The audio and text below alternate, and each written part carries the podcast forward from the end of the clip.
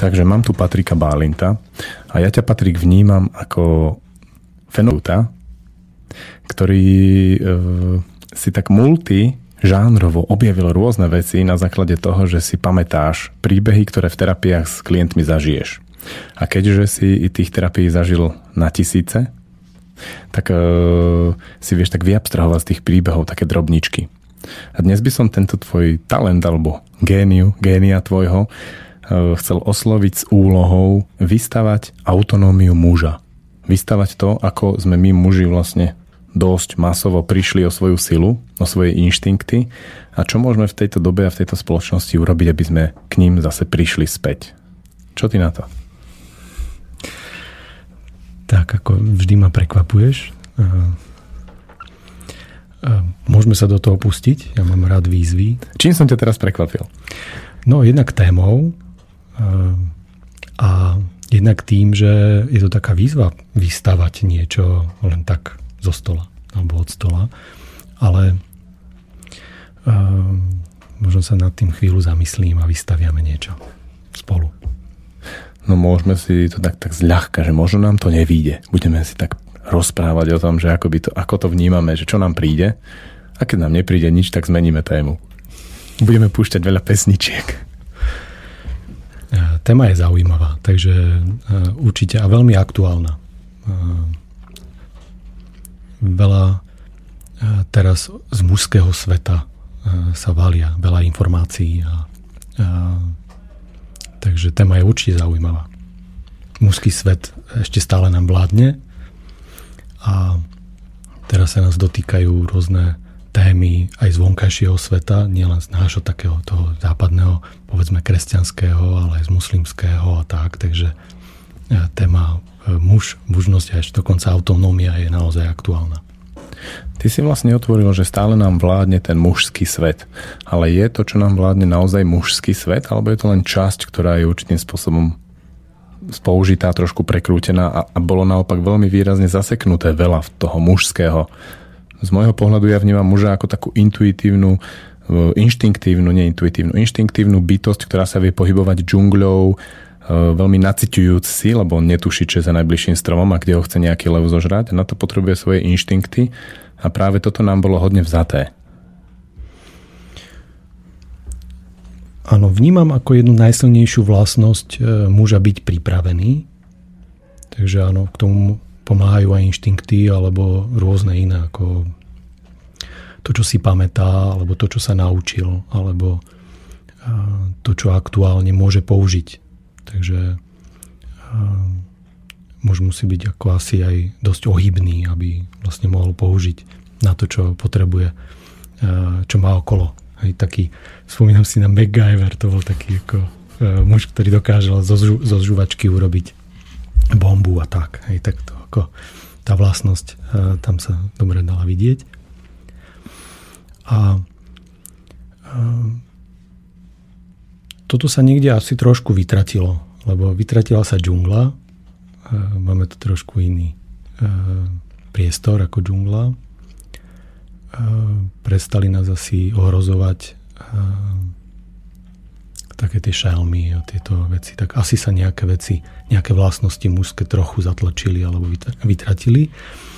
Ale keď sa vrátim k tomu, že či nám vládne ešte muž, eh, mnoho ukazovateľov je tam takých, že áno. Že eh,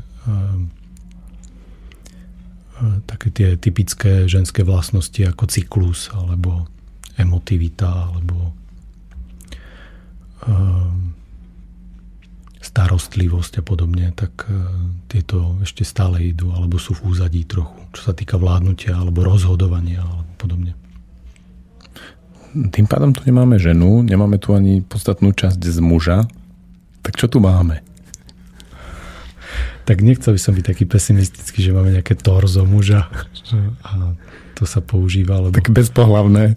No, uh, ja som radšej taký optimista a vidím a snažím sa aspoň vidieť, že nie je to všetko také zlé, lebo toto tak trochu vyznieva, alebo vyzerá, že ostalo nám torzo muža a všetko ostatné je zlé a, a ešte to torzo muža nefunguje.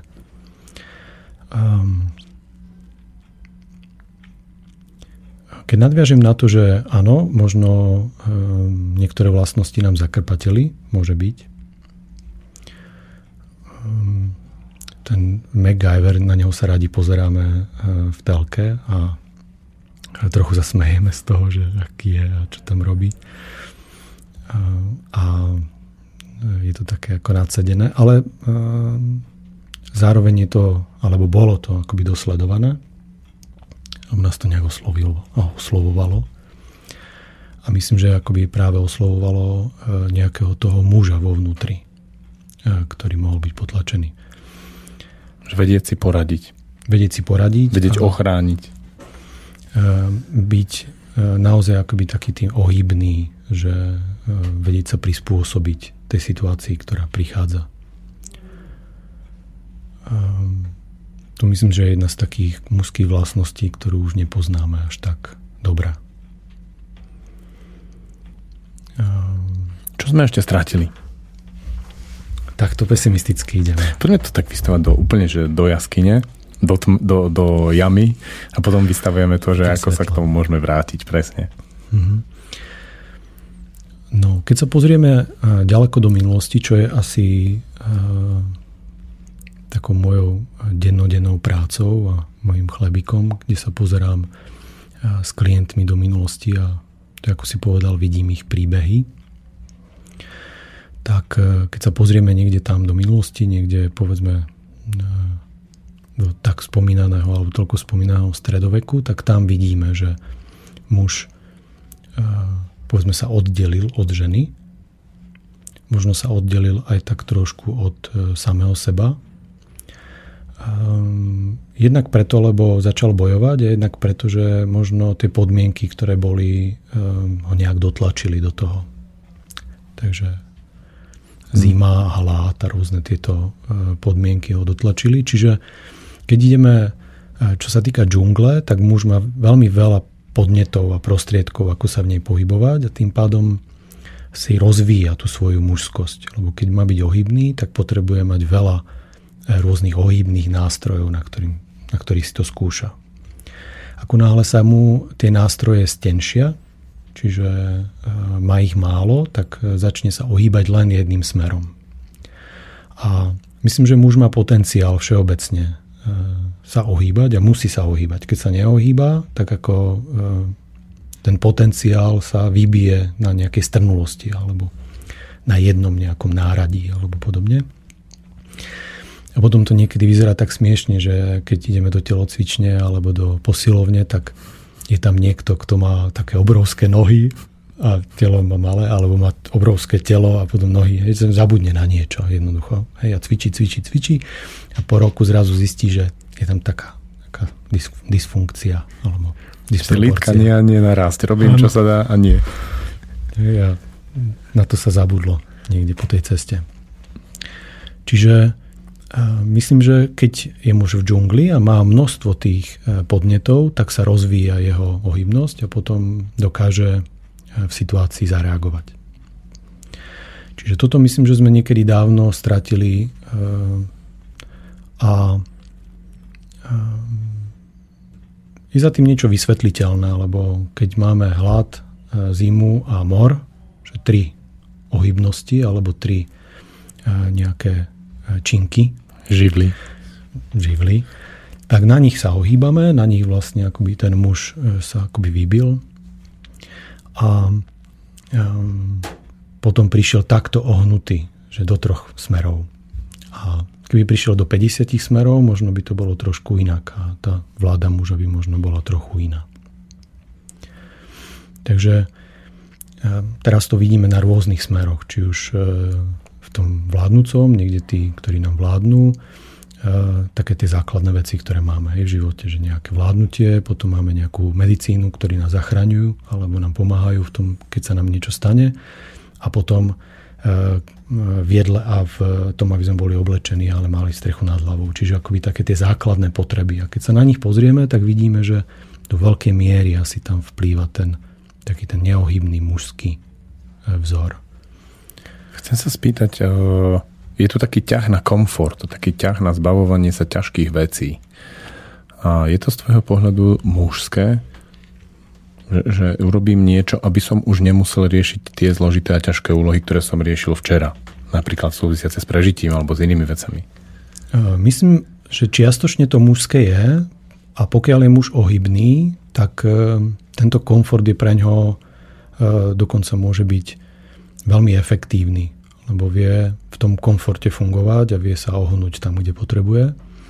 Ako náhle sa ale spojí neohybný komfort, tak znamená to veľkú takú, alebo môže to znamenať stagnáciu. Takže e, potrebujeme akoby rozlišovať dve veci. Že komfort je, e, myslím, jedno z takých vlastností, alebo neviem, či povedať cieľov možno e, muža, aj keď e, musí byť vždy pripravený. Takže ono to nie je úplne... Asi komfort nie je takéto správne slovo. Ale... To miesto, kde nemusím až tak byť pripravený, lebo mi tam relatívne nič nehrozí. Myslím, že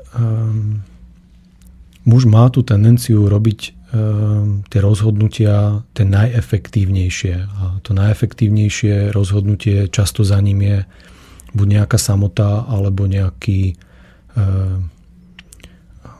nuda alebo niečo podobné. Čo, čo ty myslíš, samota alebo nuda? Myslím nejaké, nejaký priestor alebo nejaké miesto, e, ktoré tomu mužovi vnúkne alebo poskytne tú možnosť e, ísť najefektívnejším spôsobom.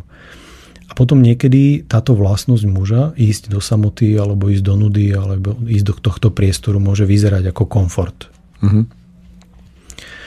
A pokiaľ je zneužitá, teda že muž si povie, veď áno, toto je moje, tak toto má mať, idem do tohto svojho komfortu a zrazu sedím e, v ľavej, v ľavej ruke vypínač a v pravej pivo, tak e, zrazu akoby e, sa ten muž dostáva do spektra iného. Už akoby začína akoby nadobúdať skôr také ženské rysy a začína tehotnieť, hej, ako, má to brucho a potom čaká 9 mesiacov na nejakú vec e, a keď príde tá vec, tak nevie, čo s ňou a podobne. Čiže e, akoby používa ženské rysy, ale s nimi nevie narábať. Čiže nie je žena, takže potom ich používa tak zvláštne, tak divne. Hej, že potom nemá brucho 9 mesiacov, ale e, do 9 rokov. Života. tak, no. Takže dostali sme sa možno k takým dvom veciam. Jedna vec je, že muž má nejaké vlastnosti, ale ako to tu býva v tejto našej e, dualite, tak e, hneď na druhej strane pri tej vlastnosti, ktorú nepoužívame správne, číha niečo, čo nás ako privedie na druhú stranu. Tieň. Nejaký tieň, áno. Nejaká temná strana. A, a asi je tiež, a to je výzva, myslím, aj pre ženu, nielen e, pre muža, akoby rozoznávať tú hranicu že kde to je, kde to asi sa nachádza. A um, neviem, či nechať sa zlákať, alebo skôr akoby vnímať, že už zrazu sme na druhej strane a sedíme niekde na tom gauči uh, a tehotnieme. Myslím, že ženy toto celkom ako majú, ten alarm v sebe, že čo sa to deje, urobia trošku hystérie, trošku do ňoho začnú rýpať aj takými hodne neracionálnymi e, spôsobmi alebo neracionálnymi argumentmi, prístupom a ten muž potom na to môže rôzne zareagovať. No ja myslím, že e, muž tu má ženu práve akoby na to, aby mu to ukazovala, lebo je na druhom spektre, na druhej strane, ale nie na tej e, temnej, ale na tej akoby e, zrkadlovej opačnej strane. Čiže ako náhle je tvorí celok muž so ženou, tak e, keď jedna časť celku niekde ide povedzme na tú temnú stranu, tak to vadí aj tej druhej časti. Lebo e, nie je možné, aby polka išla e, len na tú temnú stranu, musí ísť celé. Čiže ako náhle jedna strana ide, tak ide aj tá druhá. Čiže máme tu ženy na to, aby nám to ukazovali, určite. A e, myslím, že to jasne robia, alebo e, je to akoby ich taký púd seba záchovy, až by som povedal. Hej? Že som dlho v tej temnote, tak rodina oslabuje. Takže oni potrebujú asi za, v mene toho záchrany rodiny toho Napríklad. muža trošku stimulovať no, v tomto. Lebo naozaj nie je možné, aby jeden išiel niekam a ten druhý nešiel. A všeobecne, keď si to zoberieme ako ľudia alebo ľudstvo, tak to je takisto. Keď akoby muži idú nejakým spôsobom niekam a ženám sa to nepáči alebo cítia, že to nie je úplne dobré, tak sa budú brániť a naopak. Takže máme tu muža, ktorý si odskočil na temnú stranu, niekoľko stáročí sa tam drží, nie vždy, ale tak dosť výrazne času. Tak ako si to popísal, to znie ako taká jaskyňa, že samotá a také miesto, kde si ten muž dovolí sa nudiť. Mm-hmm. No, ja práve myslím, že uh, to sa práve nedeje. Že by uh, si do, muž dovolil ísť do samoty alebo iš, ísť do aktívnej nudy. Že uh, často buď tam uteká v dnešnej dobe, alebo sa tam dostáva do toho stavu.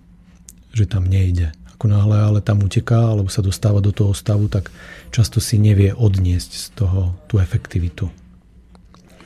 A možno by som to aj poupravil, neviem, či ten stredovek znamenal úplne e, prechod na temnú stranu. Skôr by som to povedal, že stenšil vlastnosti toho muža, čiže akoby ho tak e, zúžil. A skôr myslím, že teraz je ten moment, kedy e, ten muž buď sa rozšíri, alebo potom môže prekročiť e, na tú temnú stranu. Že v stredoveku, aj keď hovoríme mu temný stredovek a podobne, ja to tak vnímam, že tam sa mužom e, celkom darilo naplňať tie ciele a tie predsavzatia a skôr akoby by som to videl skôr v tom slnečnom slova zmysle, ako v tom temnom. Lebo muži dokázali e, vyriešiť hlad, dokázali vyriešiť, povedzme, mor, aj keď ťažko povedať, či tom prisudzovať iba mužom, hej, ale e, ten mužský princíp e, naozaj dokázal robiť ťažké rozhodnutia, ako odpísať celé dediny morové, aby zachránil ďalších ľudí a podobne. Čiže myslím, že toto sa mužom darilo, aj keď z dnešného pohľadu to znie veľmi drsne, ale Eh, akoby taký ten cieľ, eh, aby sa ľudstvo dostalo cez ten temný stredovek sa nejak podaril. Máme z tej temnoty rôzne záťaže a mm, asi to nie je jednoduché, keď tam množstvo ľudí zomieralo len preto, že niekto označil niekoho, že je potenciálne chorý. To už by sa dnes nestalo. Už tento túto ohybnosť už nemáme. Už sme ju akoby vymíňali, už nie je možné to urobiť takýmto spôsobom. Možno niekde e, ešte v nejakých zaostalých krajinách a, alebo niekde e, e, v takej tajnosti, ale už normálne sa to nedá urobiť, že by niekto povedal tak túto krajinu odpíšeme, alebo sa nám nepáči. Aj keď sa to málo môže diať, nejakými lokálnymi vojnami a podobne, ale už e, vo veľkom to nie je také jednoduché urobiť, alebo nie je to také jednoduché urobiť, ako to bolo v stredoveku, že každý to bral ako normálnu vec. Čiže myslím, že tam sa až tak mužovi e, to neudialo, že by išiel na tú temnú stranu. Myslím, že skôr sa tam udialo, že sa zúžili tie jeho možnosti. A skôr by som povedal, že teraz prišla taká skúška, kedy už e, nemáme tie výzvy a nemáme e, hlad a tieto veci. A teraz je tá skúška, že či ten tenký muž odolá tým nástrahám, alebo si povie, že aha, tak tam bolo treba zúžiť to a teraz to má možnosť ale zase náspäť rozšíriť, alebo možno až trochu nutnosť. Aby sme nechodili ale do stredoveku, keď sa pozrieme na výchovu mladých chlapcov, tak to tam vidíme, že to pole ešte stále je dosť zúžené tým malým chlapcom. Nenecháme ich sa hnevať, nenecháme sa ich hádzať o zem, nenecháme sa ich hrať e, s rôznymi nebezpečnými nástrojmi, e, lebo sa bojíme, máme strach. Čiže nenecháme, sa, nenecháme ich ohýbať sa. Veľmi málo činiek, ako my v tej telocvični im poskytujeme a potom to zúženie je vidieť, že sú trošku vystrašení, keď sú väčší, sú uh, takí akoby trochu nepripravení a určite potom tá temná strana má to ľahšie s nimi. Ich tak ako zlákať a povedať si, že tak keď si taký neohybný, tak tuto budeš sedieť a toto budeš robiť. A um, tým pádom máme takú e, trochu armádu e, neohybných, alebo nechcem povedať rovno nejakých otrokov, alebo niečo podobného. V podstate môžeš. Môžem, no. Mne to zaujímavé, lebo presne včera mi išla hlavou tá úvaha, že ako to prebehlo, že takedy boli tí otroci tak v reťaziach a viazaní na región a tá cena tej reťaze a jedla prípadne bola tá, to, čo musel ten majiteľ im platiť a že teraz ako sa to posunulo do tej roviny, že teraz už nemajú ani reťaze, už nem, jedlo si tiež ako musia zaobstarať sami. Otroci, kedy priemerne, treba americkí otroci pracovali 6 hodín denne, no naša pracovná doba je podstatne väčšia. Je to tak, ale aj tie metódy na to ohýbanie vtedy boli trošku e, menej e, efektívne alebo menej sofistikované. Teraz e, je to tak, že tie ohýbacie metódy sú o mnoho, mnoho efektívnejšie. Takže... Hej, mužovi sa zakýva pred očami, že rodina je to najdôležitejšie na svete, mrkvička a on potom maká, aby tú rodinu držal. Áno, a je to jediné ohýbacie, alebo jedno z mála ohýbacích manévrov, ktoré vlastne ten muž robí a tým pádom si istým spôsobom na to zvykne, toto dokáže robiť a um, pokiaľ ho nepostretne nejaký konflikt, tak niekedy v tom vydrží veľmi dlho. Čo sa, myslím, stalo e, v takej nedalekej minulosti. Že e, keď si posunieme sa od nejakého stredoveku k taký väčší skok urobíme do socializmu, tak tam sa myslím, že toto mužom stalo, že e, vlastne akoby bolo im poskytnuté jeden ohýbací, dva ohýbacie nástroje, tu musia budovať socializmus a rodinu hej. Rodina je základ spoločnosti a socializmus je základ neviem, sveta. Všetkého. Všetkého. Takže máme dve ohýbacie e, materiály alebo dve ohýbacie činky a tam sa muž začal realizovať. A ako náhle e, sa mu nepostavilo do cesty žiaden konflikt alebo niečo, tak vlastne si ani nevšimol, že jeho muž je tenučký a chabý a vlastne sa mohol dosť cítiť e, aj silne že je vlastne, že to dokáže, že e, má tú výplatu každý mesiac a e, v akcii Z sa postavil daný most e, veľmi rýchlo. A zrazu sa to ukázalo, keď padla opona a otvorili sa hranice a títo muži vycestovali do zahraničia a pri prvom konflikte vlastne nastal problém.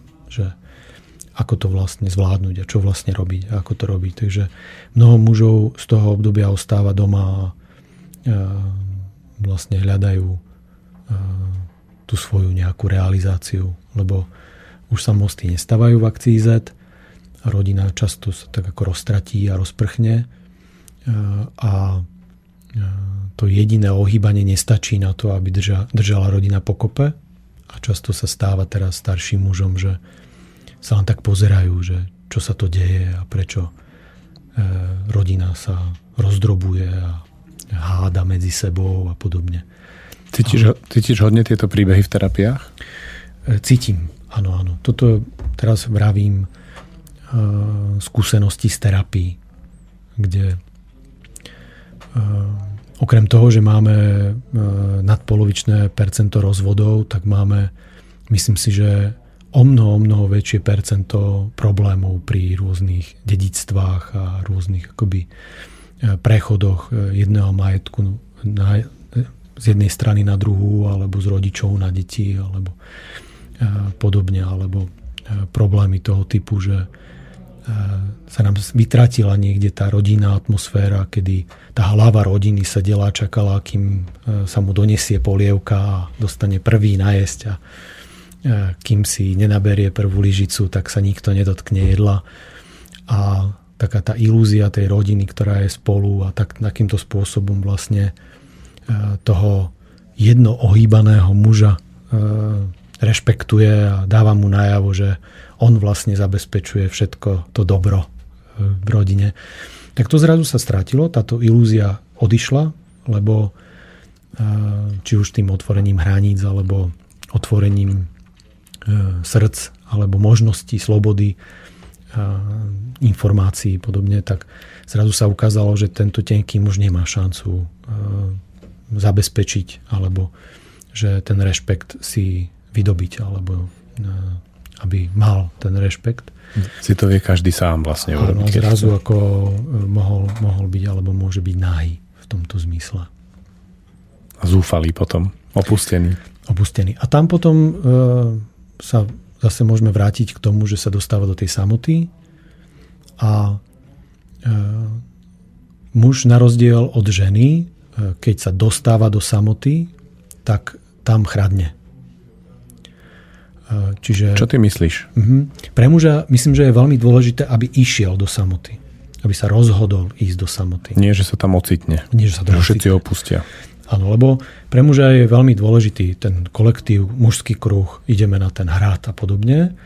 Ale keď ide na hrad a kľudne sa muži všetci dohodnú, tak často pred tým, ako sa išlo na hrad, tak muži si zaliezli do nejakých svojich brlohov alebo do nejakých svojich e, brnení alebo do niečoho a tam vlastne, e, či už si meditovali alebo niečo robili, sa pripravovali na ten boj. Vyhnívali si. Čiže by naberali tú silu svoju, zisťovali, kde je. Čiže keď muž ide do samoty, čiže sa rozhodne ísť do samoty, tak myslím, že tam naberie veľa sily. Ako náhle sa ocitne v samote, tak je strátený. Žena to má naopak, myslím, že ona keď sa ocitne v samote, tak zrazu tam nájde silu a zistí, aha, tak toto je ono, to je moje. Zvládnem to. Uh-huh. A pokiaľ e, ide do samoty, tak e, obrazne povedané opúšťa deti a tam sa cíti vinná, rôzne frustrovaná a podobne. Takže tam zase jej nie je dobre v tom zmysle. Pustíme si pesničku.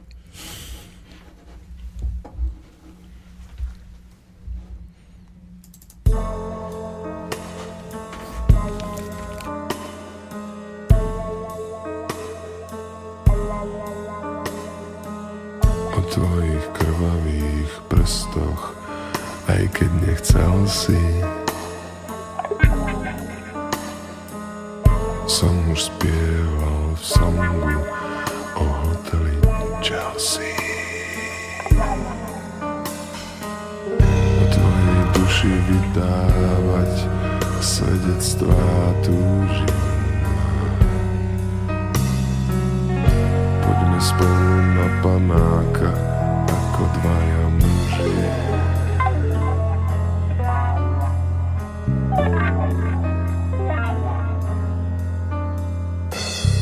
Stretli sme sa celkom zázračne na šírom poli. Pri veľkej diere do pekla spolu sme boli. Nákladným výťahom ti viezli maršál a gitaru.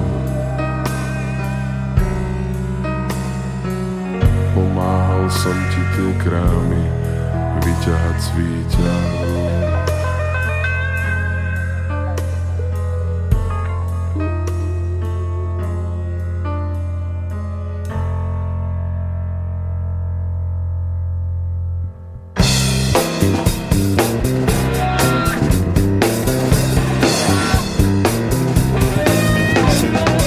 Zo spodu tam z pecí vyťahli elektrické drôty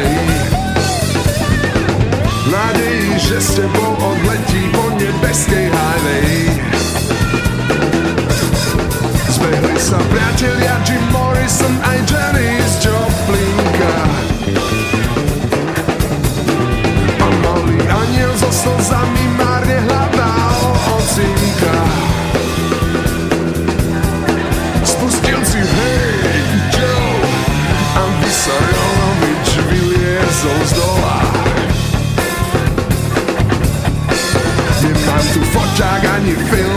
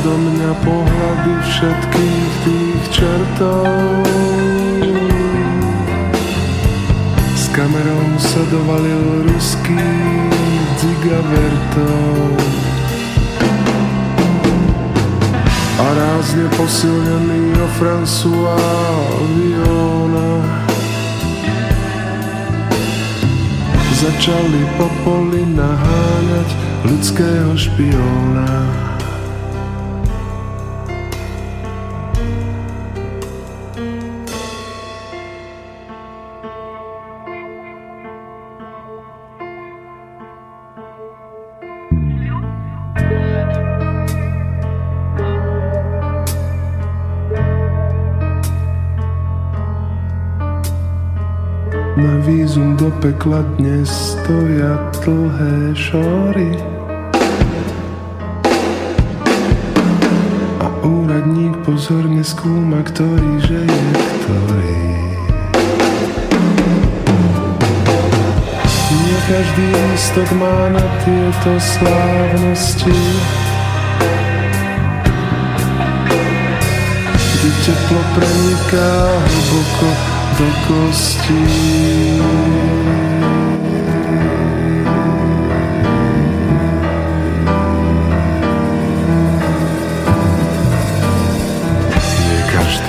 zvaný býva,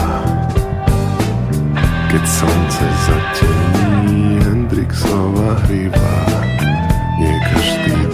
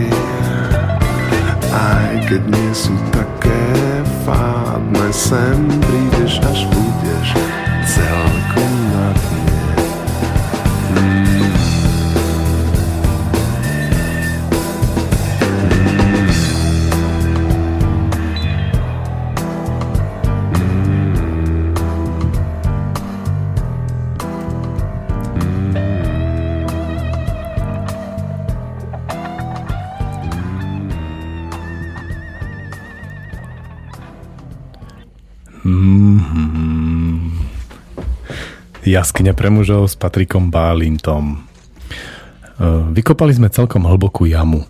Niečo o tom, kam vlastne padol muž a kde mu je v tej jame, ako mu tam je. Každopádne dostali sme aj otázku do mailu a tu by som rád prečítal. Ahojte chlapi, pozdravujem vás. Málo kedy mám možnosť počúvať jaskyňu naživo, tak som veľmi rád, že sa mi to dnes aspoň hodinku podarí. Mám otázku. Počúval som poslednú jaskyňu z archívu a Aleš tam spomínal nejaký jeho záchvat žiarlivosti. Tak sa chcem spýtať, či by mohol o tom povedať viac. A to aj s tvojimi, teda Patrikovými vhľadmi. Uh, ak je to mimo tému, pochopím, ale toto nie je mimo tému. To je veľmi dobre v téme, takže ďakujeme Milan za otázku. Veľká, veľká otázka, veľká téma. ono ma to prekvapilo, lebo moje telo si niekedy so mnou urobí inú vec, ako ja by som chcel, aby ono urobilo, alebo ako ja mám pocit, že sa cítim a tým mi dáva najavo, že sa necítim celkom tak, ako, ako sa cítim. Asi takto by som to vedel zjednodušene povedať. A mm, ja som si hodne istý svojou ženou. A zrazu z takého úplne nevinného, v podstate nič, ničoho mimoriadného, e, taká jednoduchá interakcia jej s jedným mužom e, a moje telo na to zareagovalo tak, že ma išlo roztrhnúť. To bolo zaujímavé, lebo myslím si, že žiarlivosť pre mňa ako pre muža je niečo ako iniciačný obrad z puberty do dospelosti Možno to tak nemajú všetci muži, ale ja som to tak vtedy pocítil, že, že toto je taká príprava. Mm, v mojom živote sa mi vlastne nestalo. Moja prvá žena aj druhá žena sú veľmi také monogamné, veľmi málo pracujú s inými mužmi na tej úrovni toho iskrenia a týchto vecí preto som s tým nemal žiadnu skúsenosť. Každopádne tá situácia, ktorá v podstate naozaj objektívne bola nevinná, mi ukázala, že tá žiarlivosť niekde v mojom tele drieme a že to, že to môžem očakávať, že to príde, keď to príde. To je to, čo mi prišlo teraz k žiarlivosti a k, tomu k tej mojej príhode s tým, ako to mám s mojou ženou. Máš nejaký vhľad? No, k žiarlivosti mám asi tak veľa vhľadov. Teraz e, snažím sa nejak chytiť, možno zaloviť, že ktorým smerom sa vydať. Lebo... Tak skúsme to premostiť s tým, čo sme robili predtým. Vykopali sme jamu, mm-hmm. kde je ten slabý, málo sa ohybajúci muž niekde v tej jame.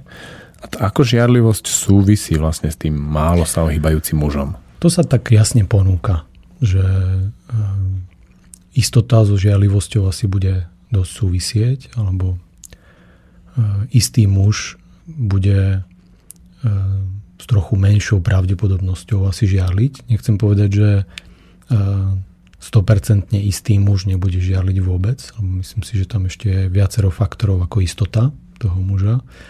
Ale určite pokiaľ je málo ohýbaný, tak nejaký konflikt, ktorý vlastne vybudí nejakú inú časť, ktorá nebola ohýbaná. Napríklad to, že uvidí ženu s nejakým iným mužom eh, v nejakej situácii, ktorú predtým nepoznal, alebo eh, je preň ho nová, alebo zvláštna, tak určite asi začne ho to tlačiť do ohýbania tej situácie. A ja som povedal, že muž má veľký potenciál ohýbania, čiže eh, ako náhle sa mu tá časť ukáže, alebo um, mu jeho telo alebo jeho psychika povie, že aha, tu je možnosť ohýbať. Myslíš, že príde panický záchvat žiarlivosti, hej? Môže sa to tak prejaviť, ale nemusí. Môže to byť aj o tom, že ten muž to začne ohýbať. Lebo panický záchvat žiarlivosti je o tom, že to akoby nezačne ohýbať on vedomé, ale že sa, že sa, sa to ním začne ohýbať, že e, toho začne ohýbať. A to je niekde na tom druhom, na tej druhej časti. To už sme niekde možno za tou hranicou a možno e, aj trochu v tej, tej temnej strane, kde temná strana vie, že muž má ten potenciál a vie, že cez, tú, cez ten potenciál môže vlastne e, s mužom narábať, tak e, tam sa to niekedy začne diať, že zrazu to ohýbanie nevytvára muž, ale vytvára ho tá situácia alebo niečo za ňo. A môže to vyzerať ako panický záchvat. Keby som tú situáciu začal ohýbať ja, nie ona mňa, tak vlastne by to vyzeralo ako? No, e, keby sme išli do takej asi všeobecnej roviny e, a zobrali toho čistého muža, tak si to ja predstavujem tak, že keď sa muž dostane do konfliktu, tak úplne prvé, čo urobí, ide do svojej samoty. Lebo tam dostane najlepšiu informáciu o tom, že ako je efektívne to vyriešiť. Čiže myslím, že prvý krok e, v konflikte je vlastne akoby nájsť tu ten bod samoty. A keď sa tam dostane ten muž, tak tam zrazu niečo zistí. A to, čo zistí, by mal zrealizovať. Takže to je taký ako jednoduchý návod. Ale... Čiže v podstate príde informácia, že je to nebezpečné, reaguj, nie je to nebezpečné, pusti to. Napríklad. Mm-hmm.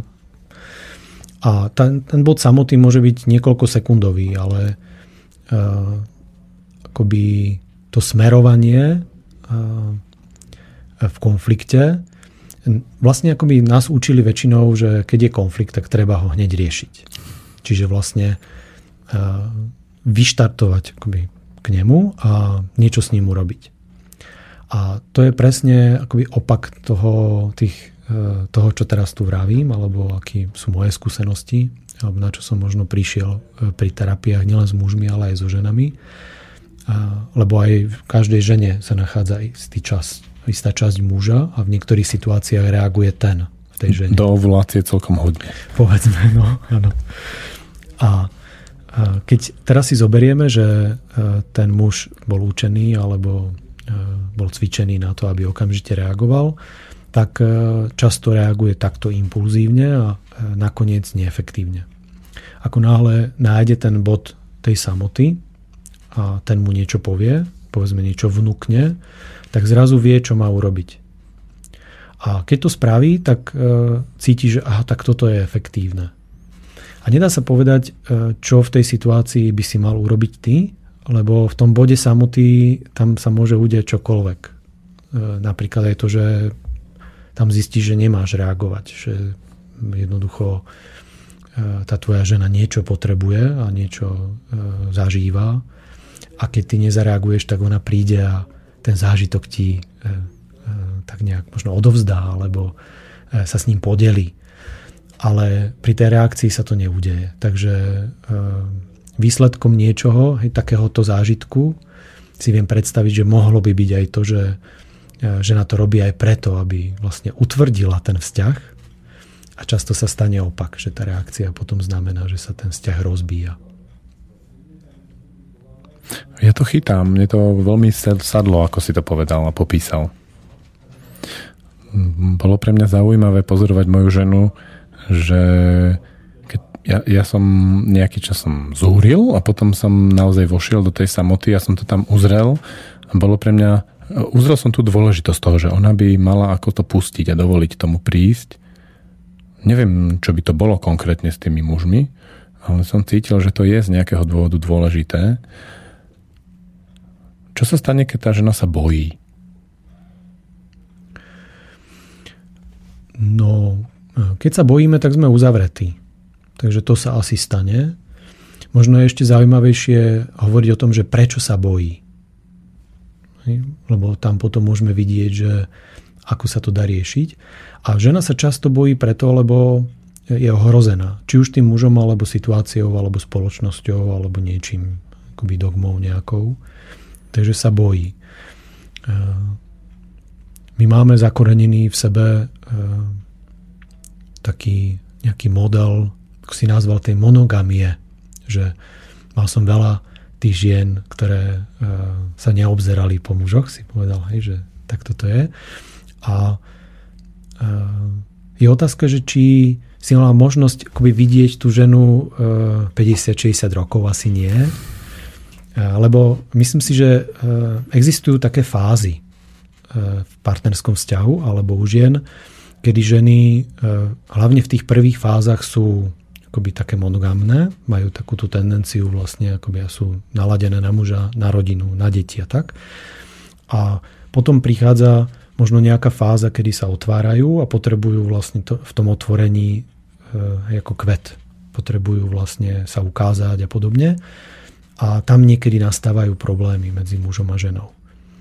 A muž to zase má trochu naopak, že on akoby e, na začiatku sa obzerá všade možne a keď jeho žena rodí, tak e, tiež sa obzerá všade možne, hej, keď nie je pri pôrode, keď si zoberieme tie e, spomínané socializmus a socialistické pôrody, tak je zaujímavé, že štatisticky najviac nevier bolo práve ako v tom období, kedy muži neboli pri pôrodoch, neboli tam vôbec pripustení.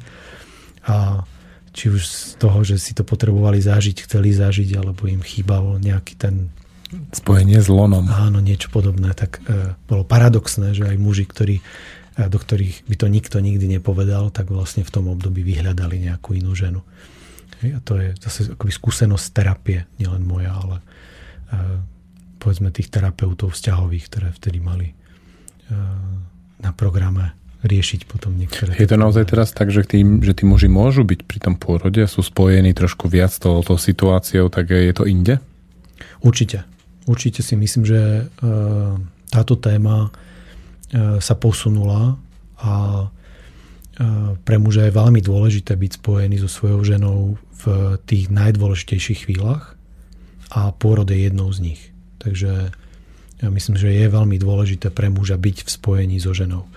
A aké spojenie je, to už je na nich. Lebo každý aj má intimné spojenie nejaké, každý má nejaké, akoby nejak inak sa drží za ruku v partnerskom vzťahu, čiže to spojenie je rôzne, ale myslím, že je dôležité, aby bolo, aby mohlo byť vytvorené. A už teraz máme tú slobodu, aj keď e, ešte stále možno pri pôrodoch platí, že ešte stále hovoríme, že takto buďte spojení, toto, toto vám dovolíme. A musíte sa držať za ruku. Muž má hore ruku a žena má dole ruku. Takže dúfajme, že príde ešte moment, kedy už dovolíme mužovi a žene sa spojiť aj v tomto období. Zachytil som teraz zaujímavú príhodu, čo sa tohto týka. A to je, stalo sa to v Bratislavskej Valdorskej škole, že počas, normálne počas vyučovania tam prebehol pôrod. Mm-hmm. Že školníkovi sa tam narodila dcéra ak nás niekto z nich počúva, tak im gratulujeme a že vlastne až potom prišla sanitka. Takže predpokladám, že si urobili taký pekný domáci pôrod a potom urobili, čo treba. Áno, áno, tak to naozaj gratulujeme. Obzvlášť v škole, chápeš? V škole. To je krása. Pôrod v škole, e, čo viac si vlastne deti môžu prijať. Ako... Presne, už do tých škôl vstupuje život. Áno. Ale je to, e, začína táto téma byť takou témou, niekedy boli témy, že E, vôbec ako humanizovať pôrodníctvo a tak. A teraz začíname tak diskutovať na tejto pôde o tom, že či deti by mali byť pri pôrode alebo nemali. A to už sú také veľmi pekné témy. Mm-hmm. Už, to, už to nie je o tom, že či tú ženu znásilníme, neznásilníme pri pôrode, ako to bolo niekedy v minulosti, že jej niečo pichneme a rutinne jej urobíme nejaký zákrok, ktorý že to vlastne, vodu a tak. No, a niekto to vlastne urobí za ňu všetko, ona tam len tak poleží. No, no. Čiže istým spôsobom by sme mohli hovoriť o také trošku násilí, násilí, ako sa e, to robil na ženách a väčšinou mužmi teda. A teraz už ale začíname uh, hovoriť o tom, uh, že či pôrody doma áno alebo nie a či keď pôrody doma, či má tam byť súrodenec alebo nie a či tam má byť mačka, pes prítomný a tak. A to už sú také veľmi pekné témy oproti tým, ako sme mali predtým, takže fajn. Ale trochu sme odbočili od žiarlivosti. Vystavaj to trošku, ako si to povedal, že máme tu toho muža, ktorý je najprv taký rozhľadený po rôznych vagínach a potom je tam iba tá jedna. A žena to má naopak, že jeden penis a potom zrazu viac penisov. Dá sa to nejak vystavať aj k veku alebo k nejakým životným skúsenostiam toho človeka? No, keď si to zoberieme z prírody, tak myslím, že e, aj presne tak, ako to je, že vagína a penis, tak e, muž ma, muža môžeme vidieť ako taký nejaký strom alebo nejaký taký topol, ktorý ako rastie. A potom zaplavuje krajinou tými chumáčikmi. Áno, áno, tie chumáčiky tam ako idú. A e, keď je, e, čím je vlastne akoby starší, tak tým má okolo seba viac tých topolov a potom akoby pomalšie rastie a zreje a tak. A žena myslím, že to má práve naopak, že ona je vlastne tým kvetom a e, dáva obrovskú silu do toho puku a veľmi dlho trvá, kým vlastne sa ten puk zosilnie, kým ten puk dostane to, čo potrebuje a potom zrazu sa rozvinie a ukáže sa všetkým. Čiže v tomto myslím, čo sa týka akoby toho partnerského vzťahu, je to tak. Aj keď v tom jednaní alebo myslení je to zase naopak. Že keď sa pozrieme na akoby vnútro muža a vnútro ženy, nie na vonok, toto vyzerá na vonok, ale na vnútro, tak je to zase o tom, že kým mužovi dorazia spermie e, tam, kde majú, tak to trvá 15 rokov. Takže chvíľu to trvá v tom vnútri.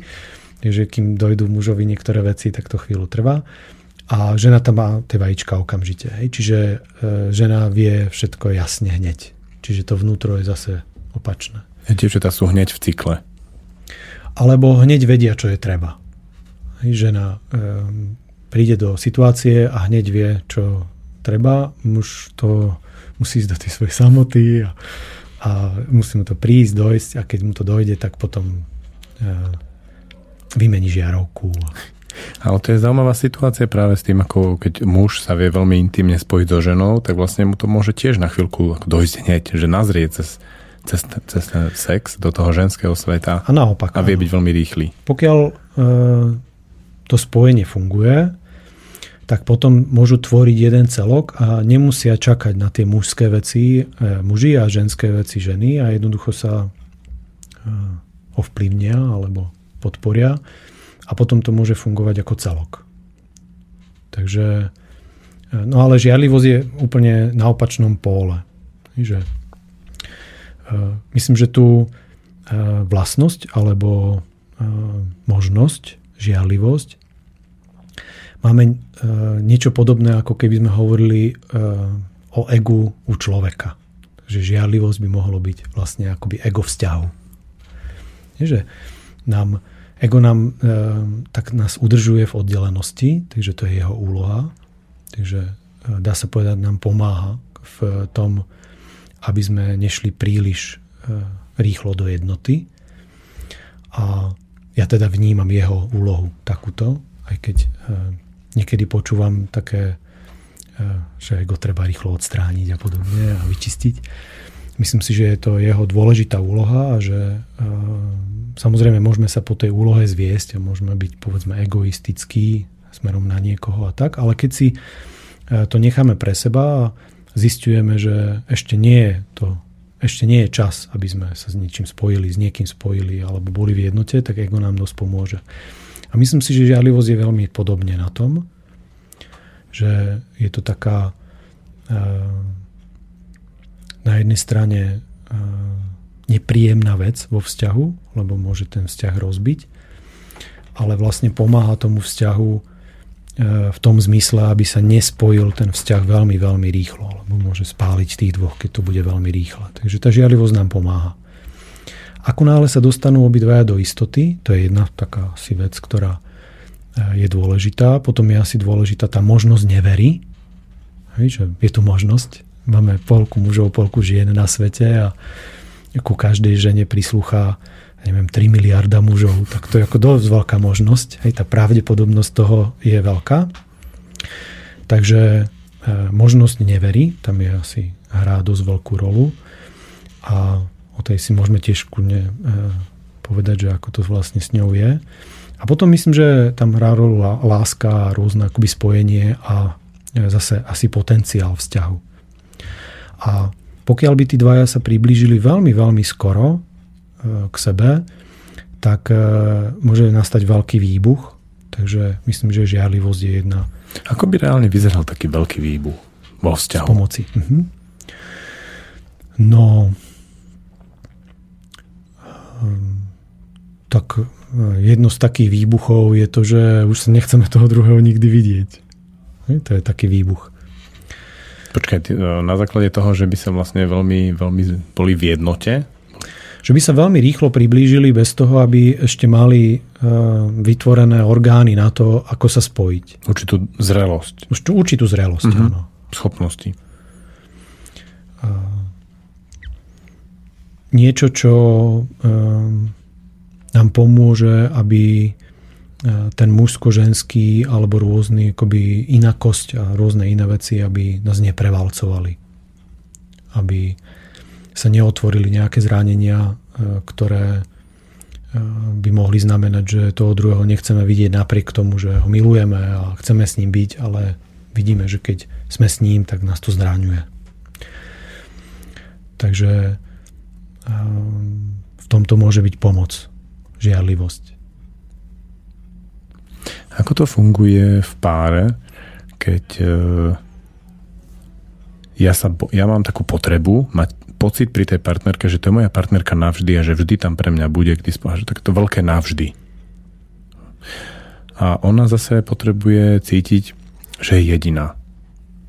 To mi prípada ako také bežné pocity vo vzťahu. Že muž navždy a žena jediná. A mám pocit, že obidva tieto pocity sú tam na to, aby sme ich vlastne prekonali. Že to je niečo ako tá žiarlivosť, ktorá drží obidvoch strehu, určitým spôsobom ich vychováva a v istom okamihu, ak to nezvládnu, ne, neprejdú cez toto navždy a jediná, tak e, vlastne už nevedia ísť ďalej. Že tam dojde k tomu, že, že hm? odídu od seba. No, jedno z tých vecí, ktoré ja vidím veľmi často v terapii, je, že e, a čo nám e, asi najviac vo vzťahu dokáže ublížiť, alebo jedno z tých vecí, ktoré nám e, veľmi ubližuje, je to, keď pocítime vlastnenie tým druhým. Alebo chceme vlastniť. To je jedno, z ktorej strany to zoberieme, lebo samozrejme ten, kto chce vlastniť, si to trošku dlhšie uvedomuje, že mu to ubližuje. E, rýchlejšie si to uvedomí ten, kto je vlastnený. Ale e, pokiaľ máme túto schopnosť, alebo vlastnosť, alebo to robíme, že e, chceme vlastniť, tak e, a priblíži sa k nám ten druhý a vidíme vlastne, aký je zraniteľný alebo rôzne iné jeho vlastnosti, tak pokiaľ ho vlastníme, tak nás to naozaj môže až rozložiť. Lebo to, že ho môžeme strátiť, napríklad tento pocit, pri vlastnení vlastne ako by nám otvorí mnoho rán, ale takých akoby prirodzených, lebo ako náhle niečo vlastníme, tak to nechceme stratiť. A zdá sa nám, že to nemôžeme stratiť, že to nemá, že keď niečo vlastníme, predsa to máme. Navždy. Napríklad. A, a blízko, veľmi blízko vlastneniu je žiarlivosť. Že akoby žiarlíme od toho druhého. No a ako náhle to nastane, tá žiarlivosť, tak ten druhý sa vzdiali. Vždy to tak je, že sa vzdiali, lebo tá žiarlivosť ho vlastne akoby od nás od, odtiahne. Lebo... Je to hodne odporné. Taký človek v tom záchvate žiarlivosti vyzerá hodne nepríťažlivo. Povedzme, áno. Čiže ten druhý sa od neho vzdiali a tým pádom mu dá možnosť si to riešiť alebo si to posunúť a posunúť a preklenúť tú hranicu toho vlastnenia. Ako náhle sa preklenie tá hranica, tak zrazu odchádza vlastnenie a s tým aj prirodzene odchádza aj žiarlivosť, pokiaľ tam ešte nie sú nejaké ďalšie prvky. Čiže nás to učí. A prirodzene, keď to zvládneme a vydržíme, tak e, potom s tým človekom môžeme byť povedzme do konca života alebo časť života. No, chcel, otvoril si otázku nevery. Ja, na internete je taký článok, ktorý sa dá vygoogliť, volá sa Nevera ako vstupenka do svého nitra, je to po česky. A, tak otvorme túto tému. No, tak ju otvorme. Ja myslím, jedna vec, ktorá ma teraz napadla s neverou, ktorá ma často akoby napadne, myslím v tejto téme a je mm, asi dôležitá, je, že kedy tá nevera vzniká vlastne. To je to asi také zaujímavé, že kedy vlastne to je nevera a kedy to nie je nevera, lebo sú páry, ktoré tú hranicu nevery majú veľmi, veľmi takú striktnú a keď sa niekto pozrie z toho e, páru na niekoho iného, tak už je to nevera. Alebo niektoré páry to majú úplne ďaleko, ďaleko a nie je žiadny problém s niekým sexovať, ale ako nesmie sa zalúbiť a podobne. Čiže máme rôzne hranice nevery. Čiže tu je asi E, táto otázka celkom dôležitá, že povedať si, že kde je vlastne tá hranica nevery. A myslím, že tam vzniká množstvo tých problémov s neverou. Ja si myslím ale, že tam ešte jedna vec, že my často máme nejaký koncept okolo neverí, že keď sa ti chytí za prso, je to už nie, ale keď ťa chytí za stehno, ešte áno, ten cudzí chlap, alebo presne ako si povedal, že môžeš sa s ním vyspať, ale nezalúb sa do ňo. Že to sú také hlavové koncepty. Ale keď sa to reálne udeje, tak potom to môže ísť úplne mimo týchto konceptov. To telo reaguje ten, tým záchvatom žiarlivosti alebo nejakým iným spôsobom, alebo stratou záujmu, že, že to telo nám to ukáže potom úplne ináč trebárs lebo sa prekročila nejaká hranica. A e, myslím si, že keby, že e, my to máme, myslím teraz v spoločnosti zadané tak, že tie hranice sa skúšajú. Že nikto nevie, že kde tá hranica je, ani nikto nevie, že kto to má určiť. Sme v takej puberte a vlastne prekračujeme hranice, ktoré nám boli dané ako deťom. Áno, skúšame to. A teraz si hovoríme, že toto ešte by nemuselo byť. Ja tak veríme, ako takí puberťáci, že aha, tak tu keď vlastne toto okno rozbijem, tak to ešte není také hrozné. Alebo jedno, dve, tri piva ešte nie sú také hrozné. Takže ako máme, myslím, e, premýšľanie tohto typu, že, e, typu, že toto ešte nie je hrozné. A myslím, že keď sa v budúcnosti dostaneme do konceptu, kde ten, tú neveru určí ten druhý, že budeme vlastne vnímať tú hranicu, ktorú určil ten druhý a budeme vlastne o nej buď diskutovať alebo hovoriť, alebo ju naozaj vnímať, cítiť, tak potom bude celkom jasné, kde tá hranica je a bude celkom jasné, kde ju prekračujeme a kde nie. A potom to bude celkom pravdivé, lebo keď máme to vnímanie toho puberťáka, tak sa vlastne aj sami pred sebou môžeme presvedčiť. Veď ako, to je v pohode. Ono. Tretie pivo je v pohode. Štvrté už by bol problém, ale tretie je v pohode. Keď príjem 9.10, keď som mal prísť o 9.00, to je ešte v pohode. Keď už som prišiel o pol 10. alebo ráno, tak to je že veľký problém. Čiže ako náhle sme ešte v tomto koncepte, kde nie je jasná hranica, kde keď ideme do dospelosti, tak dospelosť má jasné hranice. Presne vie, že kde sú.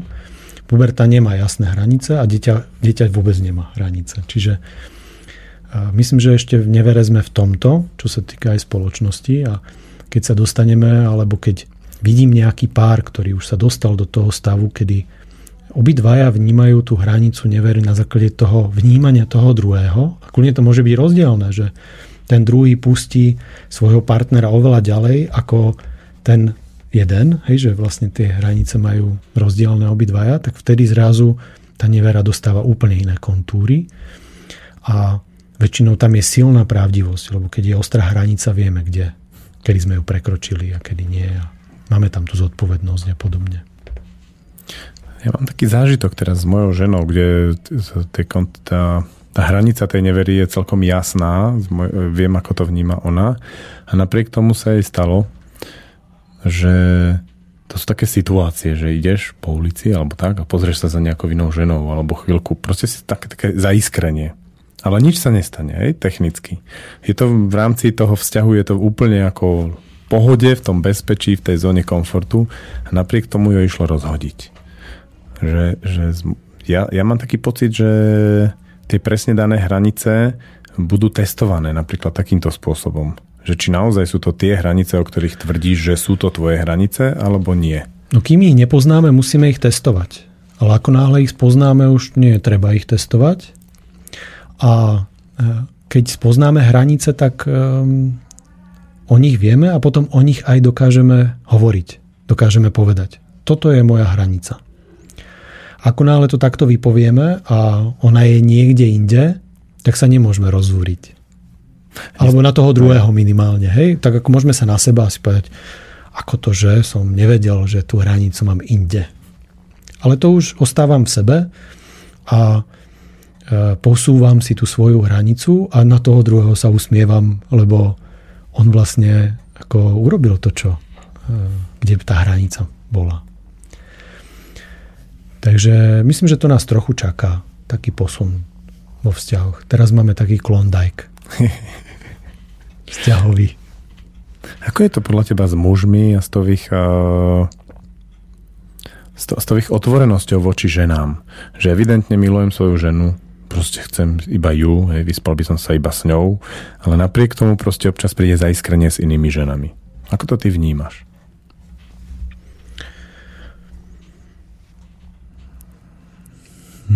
Tak teraz je otázka, že z ktorého pohľadu to zobrať.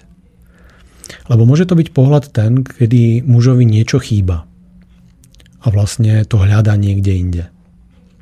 To môže byť jeden pohľad. A keby sme išli akoby touto cestou, tak by sme mohli povedať, že ja myslím, že muž e, má v sebe ten pohľad akoby na viaceré ženy. Že je to jeho prírodzenosť.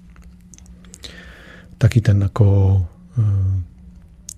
poligamný systém. Hej, že akoby e, akoby až tá, taká tá promiskuita mužská, myslím, že tam je niekde akoby v nás, v mužoch. A myslím, že je to otázka hlavne toho, že e, muž má možnosť vlastne oplodniť e, akoby množstvo žien naraz. Má možnosť. Žena môže byť oplodnená len raz. Hej, a potom musí prísť dieťa a tak. Čiže ona nemôže byť oplodnená e, naraz. Tromi mužmi. Tromi mužmi. To môžu len suky. Tak, teoreticky, ako by môže mať tri deti, ale je to také, že je tam nejaká konečná, ale muž to nemá tak. On môže za noc proste oplodniť e, podľa toho, koľko zvládne. Čiže tam niekde tkvie nejaká tá poligamia mužská a myslím si, že tam niekde tkvie aj rôzne akoby problémy, ktoré z toho vyplývajú. A tým pádom muž, myslím, že tlačí e, ženu e, prirodzene do toho, aby bola e, akoby mnoho, mnohoženská, tak by som to povedal. Tolerantná. No, nie, povedal by som, že pokiaľ za noc je tam 20 žien v tej spálni, tak ráno je muž veľmi spokojný. A pokiaľ je tam len jedna a ešte taká uzavretá a taká, že akoby ukáže len niečo, tak muž potom e, môže byť ráno istým spôsobom nespokojný a nemusí si uvedomovať, že e, má to komunikovať so svojou ženou a nie s nejakými inými. Hej, lebo, s tými 19. No áno, a hľadať ďalších 19. Že myslím si, že e, môže to byť dosť energeticky náročné potom. A, Aj finančne. A rôzne, áno, náročné. A pritom je veľmi jednoduché to riešenie komunikovať so svojou ženou aj o tých potrebách a o rôznych akoby, e, veciach toho typu, že e, vlastne akoby ja som mal len jednu teraz v tej noci a ešte 19, kde je tých ostatných. Čiže myslím, že e, toto vnímam ako, že dosť často vzniká v partnerstve alebo v partnerskom zväzku, čo sa týka muža. Čiže mu niečo chýba a potom môže siahať niekam inam.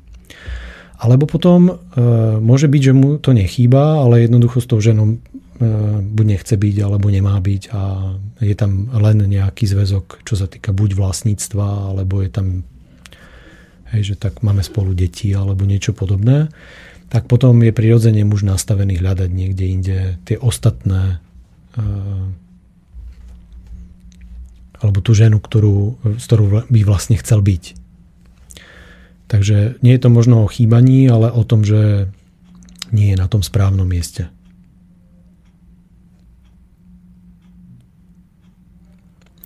Vieš vystavať aj ženu? Vyjde to obdobie, kedy sa žena otvorí ako ten kvet? Kde to prichádza? Po 30 No, myslím, že to môže byť individuálne a Ehm, myslím, že to súvisí s deťmi. Že Deti odrastú. Tam, uh-huh, že tam môžeme nájsť niekde tú súvislosť, kedy vlastne deti um, dajú tej žene pocítiť, že už sú samostatné. A to, ne, to nemusí byť, že už sú dospelé, ale stačí, že uh, možno začnú chodiť do školy, majú svojich priateľov, majú svojich učiteľov a uh, zrazu ako je, je cítiť z nich nejaká samostatnosť. A žena potom pocíti, že už nie je nutné ten puk tak chrániť, nie je nutné vlastne tú energiu dávať týmto smerom a môže rozkvitnúť. Čiže 7 rokov, deti sa začnú viac pozerať treba na otca, alebo už začnú sa povedať aj nie a ďalšie prejavy. Mm-hmm. A vtedy sa žena otvorí, že tak odrodila som si, vychovala som a teraz príde zábava. Ehm, No, môže to tak vyzerať niekedy, ale nemusí to byť len tá zábava, ale môže to byť ako také silné znútornenie ženy. Že začne vlastne ona premýšľať sama o sebe. Aký to má zmysel? A ako to vlastne funguje z pohľadu tej ženy? Že máme tu to odrodenie tých detí, potomkovia, to je nejaká ako povinnosť, zodpovednosť voči prírode, postarať sa o rod a tak ďalej. A potom vlastne je tá úloha postavená ako? No asi postarať sa o seba. Čo to znamená pre tú ženu? No, má možnosť sa začať spoznávať. Konečne. Konečne. A na čo na to potrebuje tých ostatných mužov? No lebo má len polovicu k tomu, aby sa mohla spoznať. Čiže keď otec rýchlo neprepne z toho, teda ten manžel, ktorý je otcom detí, že bol, bola tu teraz tá stabilita, istota, bezpečie, starali sme sa o rodinu, vychovávali sme deti a on v tom období neprepne do toho, že znovu atraktívny samec, muž. Áno, alebo neprepne do toho módu, že začne tej žene pomáhať s tým poznávaním seba alebo sveta, alebo čohokoľvek čiže nie je oporou v tom a podobne. Podobne ako keď nie je oporou pri rodení a pri vychovávaní detí, to s tým súvisí. Lebo opora je tá istá. Takže tam už je to vidieť niekde na začiatku, kedy tam tá opora nevznikne a tam nevznikne to puto, tak potom nevznikne ani tu. Akurát, že e, keď žena sa stará o deti, tak je doma. Ako náhle e, rozkvitne, tak už zrazu to môže byť aj inak. Ako že do opery. Áno. Každú druhú noc. S nejakým fantómom. to si viem predstaviť. Toto je veľmi zaujímavé, ako vlastne sa naozaj preladiť z toho kapra domáceho na takého toho partnera, pomocníka, spolu spoznávača. Mm-hmm.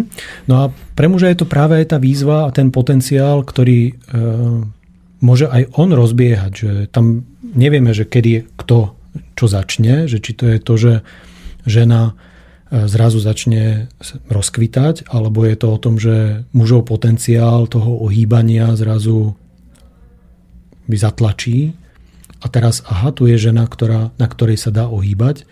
Tak nevieme, z ktorej strany sa to začne, ale e, môže sa to, a často sa to začína, kedy muž, je to pre ňoho výzva sa zač- začať ohýbať a ohýbať sa vlastne stále, neustále, neustále hľadať tie nové výzvy a tie nové uh, platformy alebo tie nové svety, kde uh, môže sa niečo naučiť a nejak sa ohnúť alebo uh, niečo si, ne, nejak si zacvičiť.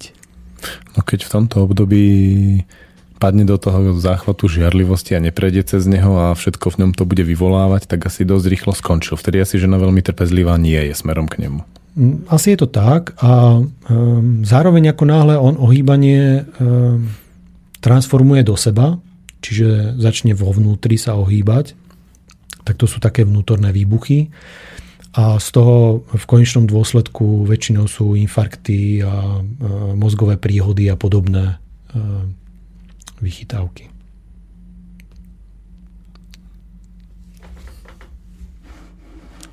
Dáme si ďalšiu pesničku.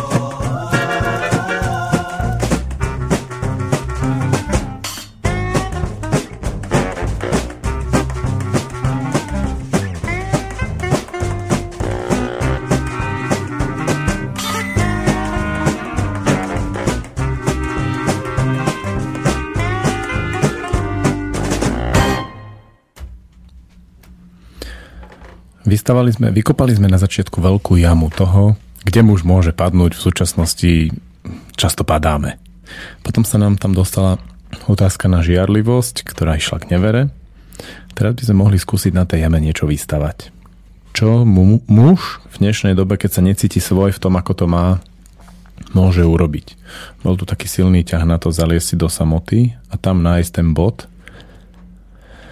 Mám pocit ale, tak ako si to aj odkázal, že keď v tej samote skončí s vypínačom v jednej ruke a s pivom v druhej, že nejakými tými virtuálnymi zábavkami e, v tej samote ohluchne a oslepne k tým vnemom, ktoré k nemu chodia, tak taký ohluchnutý a oslepnutý tam môže byť celý čas. Vzhľadom k tomu, aká veľká, aký veľký ten virtuálny priemysel okolo nás je, sa to asi deje. A ako to teraz urobiť v tej samote? Ako tam nájsť tie impulzy, ako ich následovať? Keď chcem z tej jamy povstať. Mm-hmm. Vyliezť a ešte niečo vytvoriť. Myslím, že je veľmi dôležité uh, vidieť, že ako sa do tej jamy dostávame, alebo teda do tej samoty. Že to je také, uh, keď to sledujeme, tak potom môžeme aj vidieť, že či uh, v tej samote sa rozvíjame, alebo niečo nadobúdame, alebo len chradneme. Čiže ako náhle E, nás do tej samoty niečo dotlačí. Často e, počujem taký tento spojenie, že musím si oddychnúť. Že to je pre mňa relax. Že teraz si sadnem a pozriem si televízne noviny. Alebo otvorím si pivo. A, um, alebo sme vyhnaní z domu, lebo tam je množstvo napätia alebo niečo a ideme niekde sa napiť s priateľmi alebo niečo urobiť s priateľmi. Ako to má muž, ktorý žije so svojou matkou? Má 35, žije so svojou matkou. On, on mi prípada hodne osamelý, ale pritom žije so svojou matkou. Že on vlastne ako keby nikdy z tej... Nie, že nikdy. Ako, kde to je? Kde tá jeho skutočná samota začala? No, Keď je dieťa s mamou a je dieťa, čiže je malé, tak dá sa povedať, že istým spôsobom je samé. Akoby, že má nejakú možnosť akoby, vchádzať do svojej samoty. Vidíme deti, ktoré e, jednoducho sú ako keby duchom neprítomné. Sú za sklom. Áno. A čím je menšie to dieťa, tak tým má väčšiu možnosť ísť akoby do tej svojej samoty. Keby sme zabeli do psychológie, hovoríme dokonca o nejakých autistických obdobiach a podobne u dieťaťa. Čiže uh, ide si tam to dieťa a úplne prirodzene, uh, lebo cíti, že tí rodičia ho ochránia a má uh, takú dôveru v to, že si v tej samote môže hovieť. A určite viac tam vidíme chlapcov ako dievčatá. Dievčatá akoby sú v tomto trošku živšie, čo sa týka, keď sú mladé alebo keď sú e, malinké. Takže oni vlastne trošku skôr vychádzajú. Ja vidíme, že keď e, zoberieme mladé dievčatá, tak akoby rýchlejšie trošku rastú alebo rýchlejšie vlastne dozrievajú, povedzme do tých 15 rokov. A potom ich zase vymenia chlapci a potom zase tí chlapci a tak. A, ale e, každopádne tá samota aj v dievčate, aj v chlapcovi, môžeme ju takto nazvať, je že ju bez problémov vnímame a rozvíjame a ideme do nej a tak. A potom príde niekde moment, kedy e, by sme mali opustiť túto e, krehku alebo túto samotu, kde sme chránení a tú detskú, nazveme to detskú samotu a mali by sme potom nájsť ten náš bod samoty. A muži, pre mužov si myslím, že je to oveľa väčšia výzva ako pre ženy. Že ženy tú samotu si akoby nesú so sebou a žena sama porodí, žena akoby, hej, čiže ženy akoby tú samotu majú tak prirodzene. Aj keď e, z minulosti môžu byť e, tam rôzne traumy a e, nechcú byť ženy samé a podobne, ale myslím si, že si ju nesú. Že je to pre nich prirodzená vec. A muž potrebuje do nej ísť. Čiže vlastne potrebuje výjsť z toho komfortu, potrebuje výjsť z tej, možno ani nekomfortu, z toho chráneného prostredia a vojsť do svojej samoty. Preto v minulosti aj teraz e, niektoré národy majú takú tú že skúška dospelosti a podobne, kedy vlastne muž opúšťa svoju rodinu a nachádza tú svoju samotu. Niekde v lese alebo pri nejakej skúške a podobne. A tam e, dostáva svoje nové meno a e, rôzne takto. A keď to nastane, keď tento moment nastane, tak zrazu muž vie, kde má hlavne pri konfliktoch alebo E, pri nejakých situáciách ísť a e, získať e, tú silu na to riešenie tej situácie, alebo ju vidieť, tú silu na to riešenie. No a pokiaľ sa to nestane, pokiaľ ten muž nevíde z tejto ochrany a ostane povedzme so svojou mamou alebo ostane so svojimi rodičmi, tak začína proces chradnutia alebo začína proces vlastne rozpúšťania tej ochrany. A tam potom vidíme, že ten muž naozaj potom býva chorý, e, či už fyzicky alebo psychicky muži, ktorí ostávajú so svojimi rodinami, povedzme po 35 tak naozaj ich e, napádajú rôzne baktérie, rôzne čudné choroby, ktoré nikdy akoby sme predtým nevideli, nepoznali v kombinácii akoby, že poznáme, ale kombinácie chorôb nepoznáme. A tam to je potom vidieť, že tí muži zrazu trpia niečím, e, čo predtým sme nepoznali. Samozrejme v minulosti 35 to bol taký, že vrchol e, života, hej, čiže že tam mnoho ľudí umieralo v tom období. Čiže e, vôbec nie sme pripravení na aj riešenie týchto problémov. A je to nielen náš problém, je to akoby celosvetový problém e, toho, že prechádzať tú hranicu seba alebo zalúbiť sa do niekoho, mať deti, začína byť ako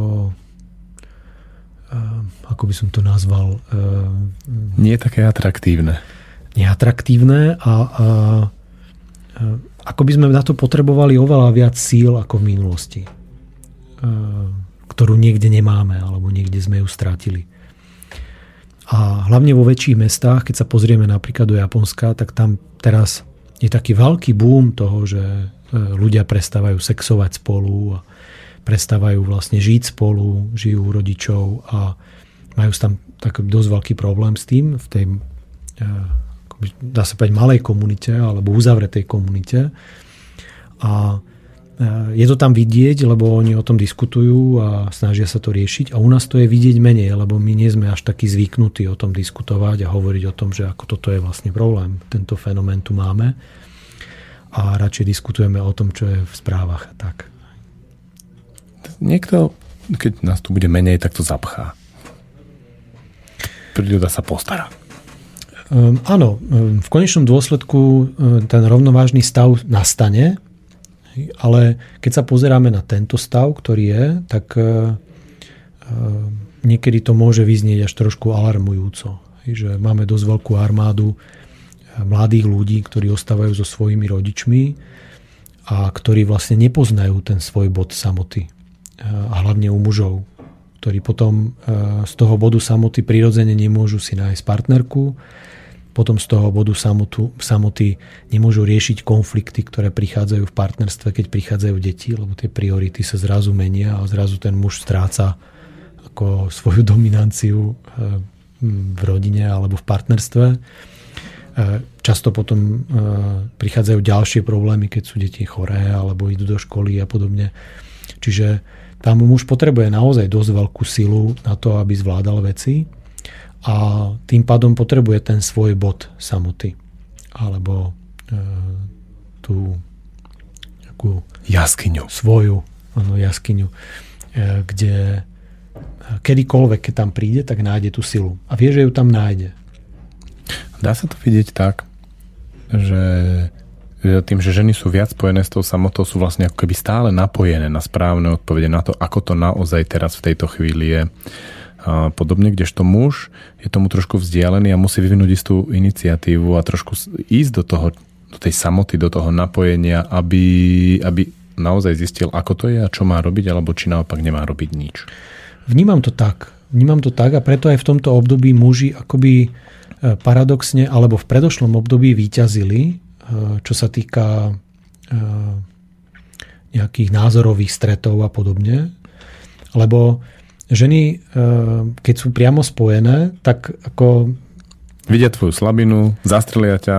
A, a, ano, a nemusia a veľmi to ani nejak prezentovať. A často a za tie roky alebo za tie stáročia mohlo aj trošku zakrpatieť už jen akoby táto prezentácia toho. Hej, že keď sa pozrieme žene do očí, tak vieme, že tomu rozumie, že všetko je v poriadku. Ale keď, keď chceme od nej, aby to vyjadrila a povedala, tak zrazu nevie. Zrazu ako je trošku stratená. To je také detské vlastne.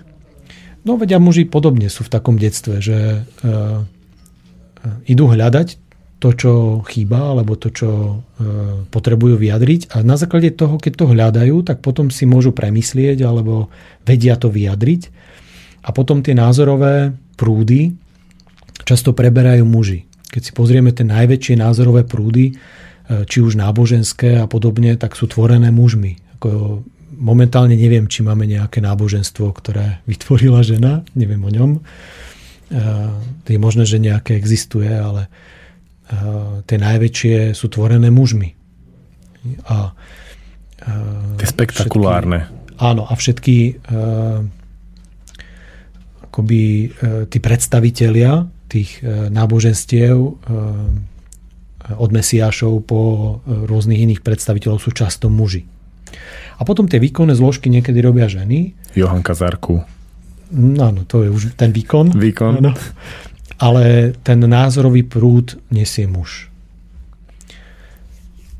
Poďme sa skúsiť pozrieť na to, ako muž, keď zistí vlastne, že nie je celkom schopný vojsť do tej svojej samoty aktívne, lebo musí siahnuť potom ovládači alebo pivé a už zrazu zistí, že až si to nesedí celkom, že to už nechce ďalej robiť, že ako môže sa vlastne tomu postaviť mm-hmm. tomu, tomu prirodzeniu, ktorého už ale prirodzene veľmi s otrvačnosťou ťahá k určitej, presne k tým virtuálnym veciam a k ďalším veciam, ktoré, ktoré eh, ho stále držia v tej zóne komfortu, namiesto toho, aby odtiaľ vyšiel a zalezol sa do jaskyne a počkal, čo príde. Tak ja ešte ostanem trochu pri tom, že čo môže urobiť, ale čo často robí, ale nie je to východisko. A to je to, že začne vlastne počúvať v, tom, v tej samote niekoho iného. Vodcu? vodcu alebo e, niekoho e, v telke, hej, alebo e, začne naberať vlastne akoby názory iných. Takže sa začne opierať o To je vlastne vchod do puberty, kde ja potrebujem niekomu odovzdať svoju vernosť. Uh-huh. A čiastočne aj detstvo to môže byť, kedy potrebujem vlastne, aby ma niekto viedol. A podľa toho, ako kde asi na akom štádiu tam som, tak to potom takto robím. A, a to je ukazovateľ toho, že ten muž sa dostal dotlačením do tej samoty a momentálne môžeme vidieť, že niekedy sa to dokonca využíva v tom, že sa vytvorí nejaký strach alebo niečo emotívne. Vlastne sa pošle jeden alebo časť ľudí do samoty a tam v tej samote potom už stačí skričať nejaké veľmi príjemné vety alebo nejaké slogany a jeden alebo celý národ môže nasledovať toho človeka. Čiže má to úskalie podľa toho, či tam vstupujeme sami z vlastnej vôle, alebo sme tam dotlačení. Keď sme tam dotlačení, tak je veľmi ťažké vlastne e, to dešifrovať a najprv treba vystúpiť. Takže to je asi to riešenie, ktoré e, ty možno teraz akoby do neho trošku, e, že tam by sme mali niekde ísť, aby sme vyšli na to svetlo. Ako vyzerá tá situácia, že ja som dotlačený do toho, aby som išiel do samoty? Jednoducho, že stratím pozornosť rodičov, keď ich ešte potrebujem? No, uh, už keď si zoberieme dospelý, teraz ma napadlo taký obraz, kým si nedopovedal tých rodičov, tak ma napadol taký obraz, že muž príde domov, a žena prvé, čo urobí, tak ako mu nejak vynadá za to, čo neurobil. Mm-hmm. To je taký ako celkom častý obraz, akoby, že žena ňo, na ňo chce nejak presunúť tú svoju nespokojnosť z rôznych dôvodov, hej, že sa niečo neudialo a žiarovka nesvietí alebo niečo, hej, akoby niečo je.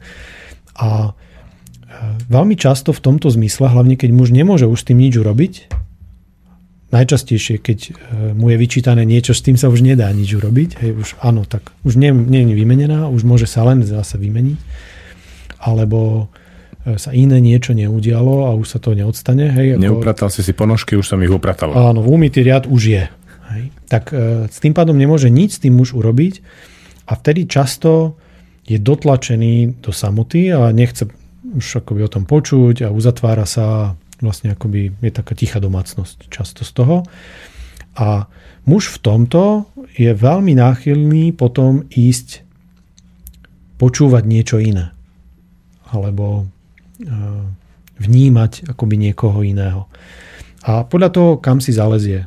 Keď si zalezie niekde do krčmy, tak tam dokonca v tomto stave môže kľudne vznikať závislosť. A mal som v terapii množstvo mužov, kde takýmto spôsobom vlastne oni vypočuli, bránili sa tomu a nakoniec povedali si, ale veď si daj, veď čo. A je to.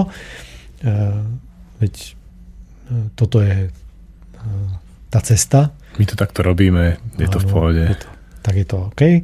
Tak e, muž to vypočuje a potom už e, nastúpi na tú cestu a už je len otázka času, kedy e, vznikne nejaká závislosť.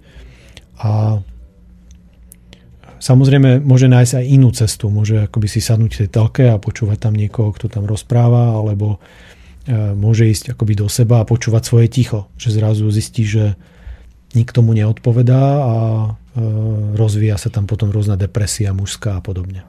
Ktorá akoby je veľmi, veľmi hlboká často, keď sa takto rozvinie. Frajerky? Napríklad, áno. Hej, že potom už počúva tú mladú frajerku a vyzerá trošku zvláštne, hej, keď e, robí to, čo ona mu povie. No, lebo to stará tam mu tam nadáva, vždy mu naloží, keď príde domov, tak on sa potom ide oddychnúť k tej mladej. A mladá mu povie, čo má robiť a on to často robí. Áno.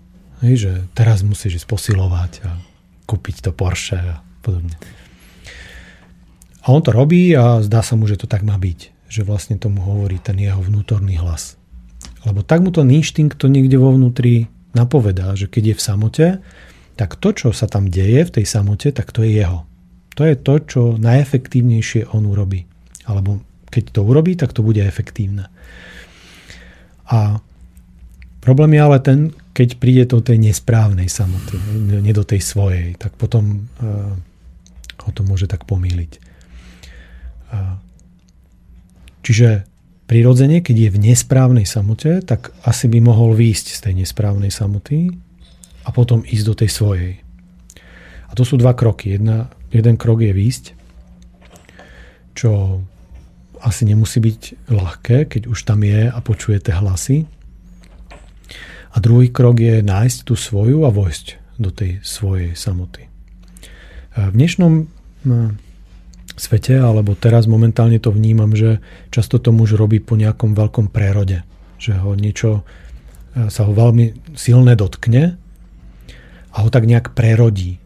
Že zrazu zistí, že e, to, čo robí a ten hlas nebol úplne OK, e, že mu to niekto veľmi dôležitý dá najavo napríklad jeho deti alebo jeho svedomie, že už zrazu akoby to vnútro tak na ňo zakričí veľmi silno, že si povie, že aha, tak akoby to není ono.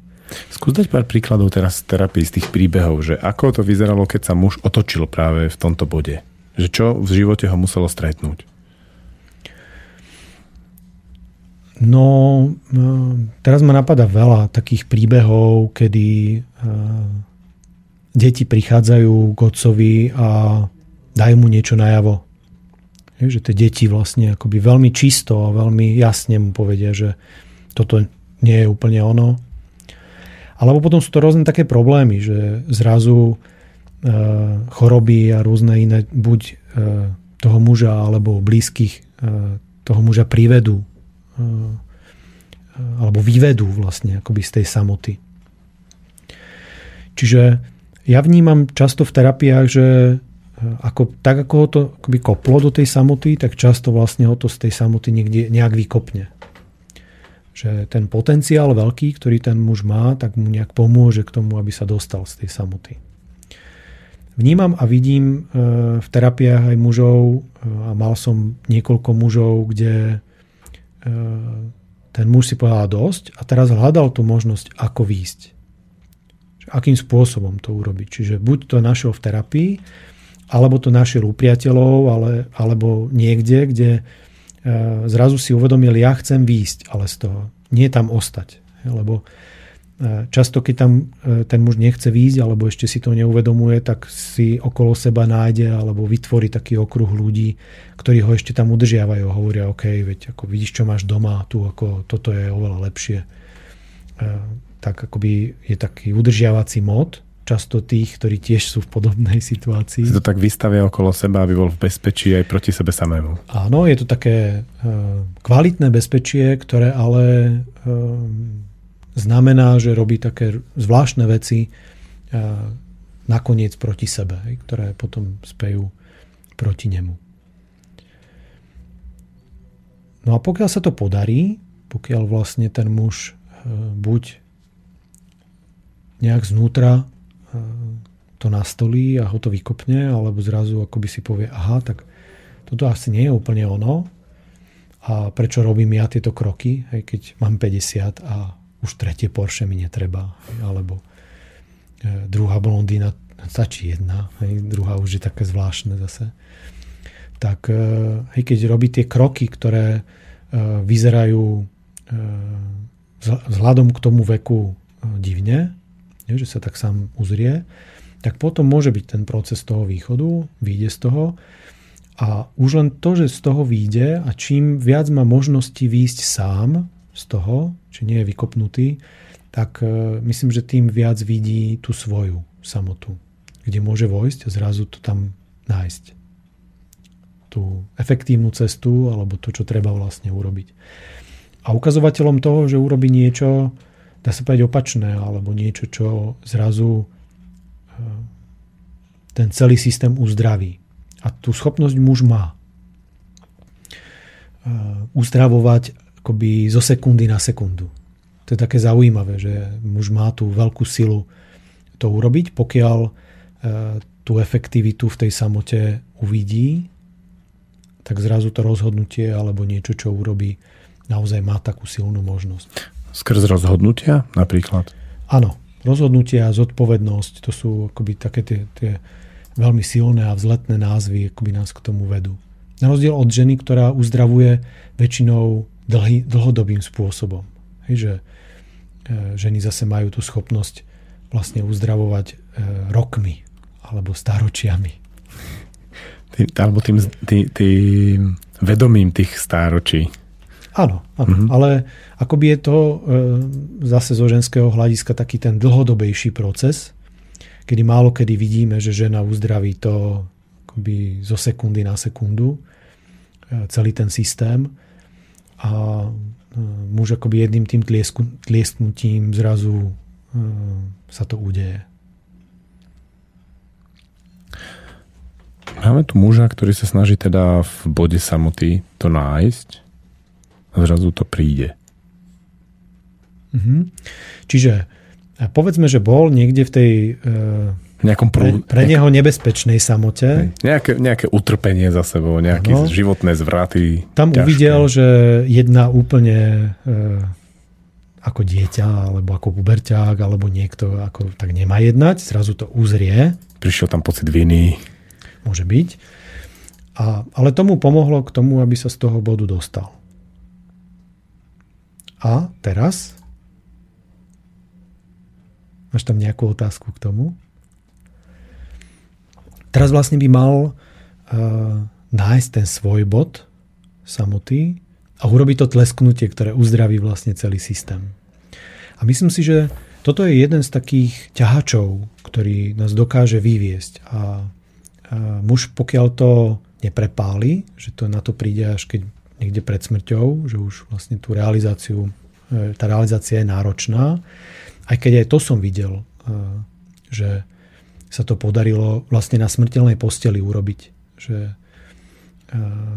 zrazu tá smrť pomohla tomu mužovi, aby sa uvidel, vošiel do tej samoty a tlieskol a vlastne uzdravil celý ten systém pár vetami.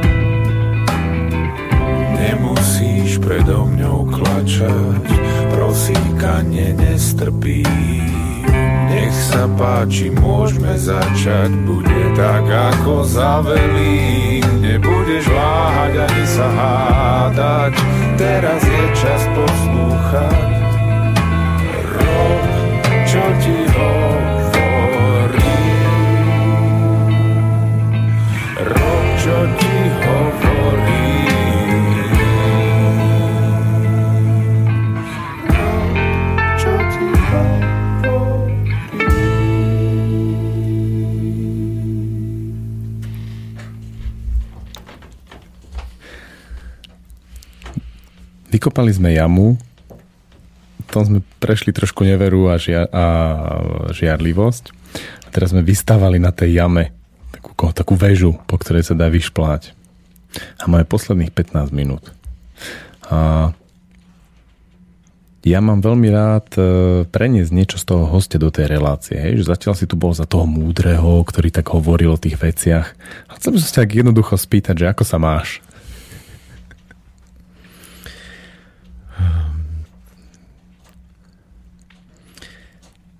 Keď e, teraz nedávno som bol e, v Spojených štátoch a tam sa to všetci pýtajú. How are you? Všetci. A všetci očakávajú veľmi takú hlbokú odpoveď. Nielen tak ako u nás, že dobre. A tam som veľmi prekvapený z toho, že e, v tých očiach vždy tak ako očakávajú, že tak povedz mi vlastne, tak veľmi v skratke tvoj život. A keď sa to tak podarilo v jednej vete alebo v dvoch vetách, tak boli veľmi šťastné tie oči.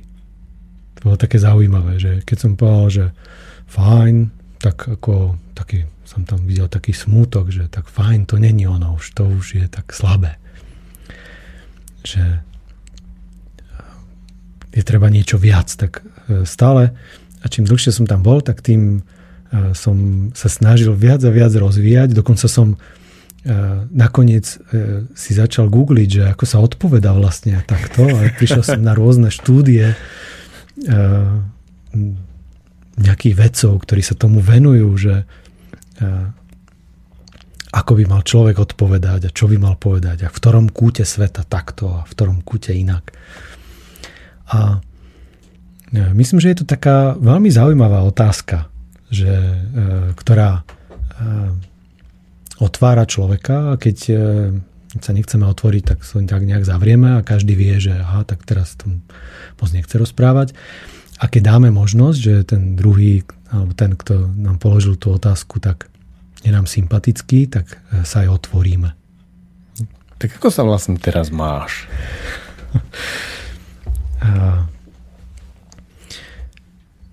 Myslím, že cítim e, momentálne takú e, istú silu života, kde som nedávno tak pochopil, že eh, čo mi niekedy naznačovali rodičia alebo starí rodičia, eh, že eh, máme rôzne životné etapy a v nejakých etapách je treba niečo spraviť. A tí starší ľudia to akoby vedia, lebo zažili to všetko a zrazu tak sa ohľadajú a povedia si, aha, tam viem, tam som mal toto spraviť a tam som mal toto spraviť a tam.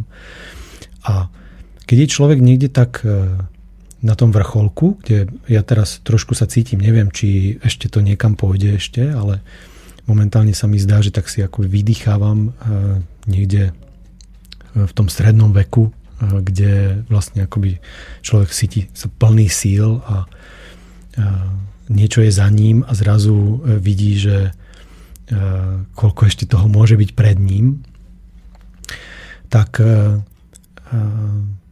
myslím, že to znie akoby, že som na vrcholku, ale e, kam chcem vojsť alebo kam chcem ísť, že v tomto e, sa cítim taký akoby stále menší a menší. Takže je taký, e, vo mne sa bijú také dve veci, že cítim akoby tú životnú silu, tú takú miazgu, ktorá tam triská, ktorá tam zrazu sa akoby opiera, možno podporuje ten proces. A na druhej strane cítim takú tú malosť a možno trochu strach, že či to využijem, alebo či sa to podarí všetko, alebo či keď už akoby dojdem niekde na ten vrchol, či akoby sa podarí aj zojsť z toho vrcholu a šuchnúť povedať, po zadku. Áno, povedať všetkým, tak bol som tam. Hej, lebo to uh, myslím, že ako náhle je človek na vrchole, tak začne premýšľať nad tým, že ako sa dostať dole. A čo povie, keď sa ide dole? A čo vlastne e, sa udeje tam dole, lebo e, opadne všetka tá eufória z toho a zrazu už ten vrchol je dosiahnutý. Tak čo teraz? Tak čo na ďalší vrchol, alebo kam ísť, alebo čo urobiť? Takže tieto otázniky myslím teraz riešim. Teraz je to také um, keď to mám e, zo všeobecniť do pocitu, tak toto je ten pocit asi. Taká, e, z jednej strany prichádza možno taká podpora, ktorú cítim a z druhej strany prichádza také, že e, aha, a čo s tým? Pracuješ na niečom konkrétnom v tomto období? Napríklad ako, ako mm, ty si vlastne taký multivynálezca rôznych vecí alebo multiobjaviteľ rôznych princípov. A je niečo v poslednom čase, čo ťa zaujalo, čo ťa nadchlo, prečo vlastne žiješ, čo objavuješ, čo riešiš? Je, je to tak. Ehm, ja som trošku vysledoval teraz v tomto období, že každých 5 rokov musím priniesť niečo veľké. tak, tak znie, som zvedavý, čím, na čom robíš teraz. To neznie tak uh, moc uh, skromne. skromne, ale tak pred desiatimi rokmi uh, myslím, že som priniesol do regresnej terapie nejaké nové techniky a uh, vlastne akoby z môjho pohľadu tam uh, som si to tak nejak urobil v tom poriadok a možno tam priniesol nejaký systém, ktorý považujem za potrebný a dúfam, že aj nejak posunul tie veci v regresnej terapii. Pred 5 rokmi z toho, možno aj z toho systému alebo z tej praxe prišla nová terapia, už taká, povedala by som, ktorá, ktorú by som mohol povedať, že to je taká moja. Aj keď, terapia prítomným okamihom? Terapia, áno, terapia prítomnosťou alebo orientovaná na prítomnosť. Takže e, to bolo tak e, v takých tých 5-ročných intervaloch. A teraz je akurát budúci rok, e, je na mne teraz taká leží to, že už keď som to takto mám v 5-ročných intervaloch, že asi by bolo dobre niečo priniesť. Takže premyšľam, určite premyšľam nad tým, že čo by to mohlo byť a pripravujem nejaké veci, ktoré budúci rok by som chcel prezentovať. Trošku súvisia s terapeutickou prácou alebo s tými výsledkami, ale zároveň súvisia aj s tou prácou, ktorú som začal pred niekoľkými rokmi pre firmy a teda také analýzy firiem a analýzy vlastne nejakej života schopnosti firiem alebo vôbec projektov. Ako to funguje? Môžeš trošku tak urobiť reklamu úplne v pohode. Tie analýzy? Uh-huh. No, ja som sedel so svojimi klientami a tak si povedal, že mám za sebou už nejaké tisícky odsedených hodín a tam som zistil, že tá života schopnosť každého človeka závisí od toho, do akej miery on vníma ten život alebo cíti seba. Ako nále sa necíti, odkloní sa od seba, tak vlastne akoby prichádza choroba alebo problém. To je tak veľmi jednoducho povedané, taká moja nejaká terapeutická skúsenosť. A vlastne ja som celý čas robil, či už regresnou terapiou a potom terapiou prítomným okamihom, taký ten proces toho, že aby človek sa uvidel, alebo aby zistil, že kto je. Aby vlastne e, cítil život v sebe alebo okolo seba. A prišiel som na to, že keď e, sa pozerám na firmy alebo pozerám sa na hociaké projekty alebo na tvorbu človeka, Môže to byť aj dieťa, nemusí to byť, e, lebo k, dieťa, k deťom pristupujem inak v terapii. Väčšinou pracujem s rodičmi a keď to je nejaký projekt alebo nejaký výsledok, čo je tiež nejaké dieťa, nejaká firma, takže má presne tú istú vlastnosť alebo to, akoby, tú istú životaschopnosť. Keď vlastne nevníma samú seba alebo nevníma ten život alebo e, je tam len nejaký účel, tak e, tá firma nie je života schopná. A veľmi silno odráža vlastne tá firma svojho stvoriteľa a zároveň to, ako ten stvoriteľ to tvorí, alebo ako tvorí ten život v tej firme. A mnoho aj veľmi e, pekných a krásnych a takých akoby životaschopných projektov alebo projektov, ktorí mohli byť účelné, alebo nielenže splňajú účel, že teraz je treba toto a toto a zarobíme na tom peniaze, alebo za, zarobí na, ten, na tom peniaze niekto, ale že vlastne e, sú v súlade so životom, tak množstvo z tých projektov vlastne e, skončilo alebo e, niekde pri nejakom konflikte jednoducho zakapalo. A keď som to rozoberal, na základe takýchto projektov, alebo potom neskôr u svojich klientov, ktorí zistili, že nielen ich problémy sa riešia, ale rieši sa potom aj to, čo robia, čiže napríklad rodina, to je tiež taký projekt, alebo potom firma, tak som začal aj na výzvu tých svojich klientov toto robiť a skúmať vlastne, či ten projekt má ten život v sebe, či vlastne akoby žije sa tam ten život, a ide v súlade so životom alebo nie. Či, či je života schopný. Myslíš takú terapiu projektov, organizácií, skupín Áno, ľudí, je to taká terapia, robia. ja to nevolám ani terapia, aby to neznelo tak e, divne, ale volám to analýza. Že analýzujem a na základe už tej analýzy vlastne nie je to e, len taká čistá analýza, že teraz im poviem, aha, takto, takto, takto a takto, ale používam tam tie terapeutické prvky, takže vlastne pri tej analýze ten, kto sa jej podrobuje, tak vlastne začína vidieť ten život tej firmy. Ako náhle začína vidieť, tak presne vie, kde sú chyby a čo má urobiť. A to je tá skúsenosť, ktorú tam e, vnímam. A že zrazu akoby ten, kto tvorí, či už ten majiteľ, manažer alebo niekto na rôznej úrovni, môže vidieť, že aha, tak toto hm. treba urobiť. Lebo tu nie je život. Tuto nedávame pozornosť tomuto a musíme tomu dávať pozornosť, keď chceme v tejto branži robiť.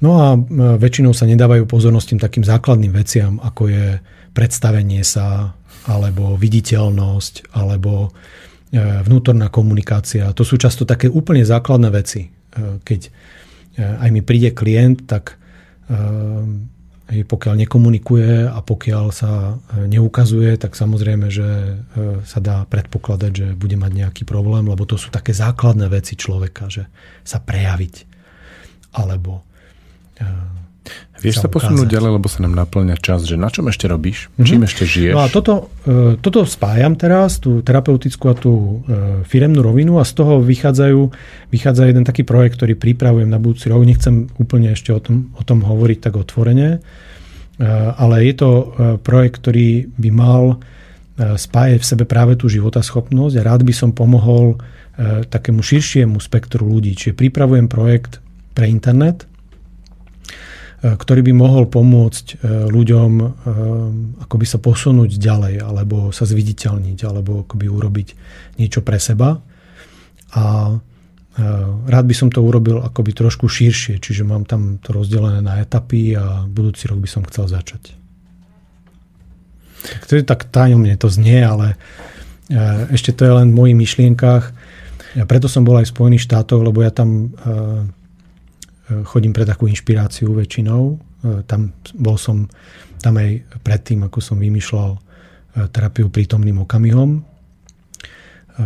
lebo myslím si, že ten bod samoty nemá len taký ten charakter, že niekde ideme dovnútra, ale často musíme niekam vycestovať. Aspoň ja to tak mám. A keď niečo riešim, tak niekedy ma to proste vytrhne nie zo Slovenska, ale musím niekde vycestovať a tam byť sám. Takže to takto robím. A teraz sa to tiež tak udialo, takže je to už v rovine toho, že sa mi to poskladalo vo mne a teraz to musím len dať von. Za celý čas si nepovedal ani jednu vetu o tom, ako sa máš doma. Alebo vo svojom živote vlastnom, mm-hmm. neprofesijnom. No, ja myslím, že som to povedal tak všeobecne, že e, Myslím, že tam jazga je veľmi podobne aj, a cítim ju takisto aj v partnerstve, že je tam akoby taká veľká podpora a zároveň je tam takéto, že sa cítim taký veľmi malý pri tom, že kam všade ešte to môže ísť, alebo kam to vlastne môže akoby dospieť. A deti rastú, čiže začínajú ukazovať, e, kam asi sa budú vyberať, alebo kam asi E, pôjdu, čo ma akoby veľmi teší, lebo to ako začínam vidieť. E, také, keď akoby tak sa cítim trochu ako taký stvoriteľ, ktorý teraz vidí tie ovocia, lebo... Pomaly už vlastne ustupuješ, už si to tak nastolil, stvoril, dal tam nejaké pravidlá. Áno, lebo keď človek sa musí tak starať a stále tam e, kúpovať tie jogurty a e, vymieňať tie plienky a tieto veci, tak e, nevidí tam lebo nemôže tam odstúpiť a teraz sa pozerať, alebo veľmi málo má tu ten priestor. A teraz si tak trošku užívam toto, že môžem tak aj poodstúpiť a len to pozorovať. A e, som rád, že e, sa to ukazuje, že tie deti sú schopné to ukazovať. E, takže toto si teraz užívam. Ďakujem ti, Patrik, že si sem prišiel, že sme si zase po pol roku mohli sa tu porozprávať. Pravdu sa stalo. Cítil som sa veľmi príjemne a som rád, že to, čo na začiatku vyzeralo, že taká veľká výzva vystavať autonómiu, autonómiu muža, alebo ako má byť muž sám sebou, alebo ako rozvinúť jeho slobodu vnútornú, tak mám trochu pocit, že sme sa toho dotkli, aj keď len tak v takom asi malom, ale veľká téma vyžaduje asi aj viac rozoberania, nielen takéto dve hodiny. Každopádne budeš pokračovať v tejto téme naživo v januári v Banskej Bystrici na radi s deťmi. Ja mám veľkú tému autonómiu dieťaťa v škole, čo súvisí s autonómiou jeho rodičov a učiteľov. Takže tam potom budeme na tom robiť 3 dní v kúse. Áno, na to sa veľmi teším, lebo e, tam sa dotkneme vlastne celého spektra autonómie, nielen muža, ženy, ale e, od začiatku, možno od počatia až niekde po smrť. Príjemný zvyšok dňa želám poslucháčom a do počutia. Táto relácia bola vyrobená vďaka vašim dobrovoľným príspevkom. Ďakujeme za vašu podporu.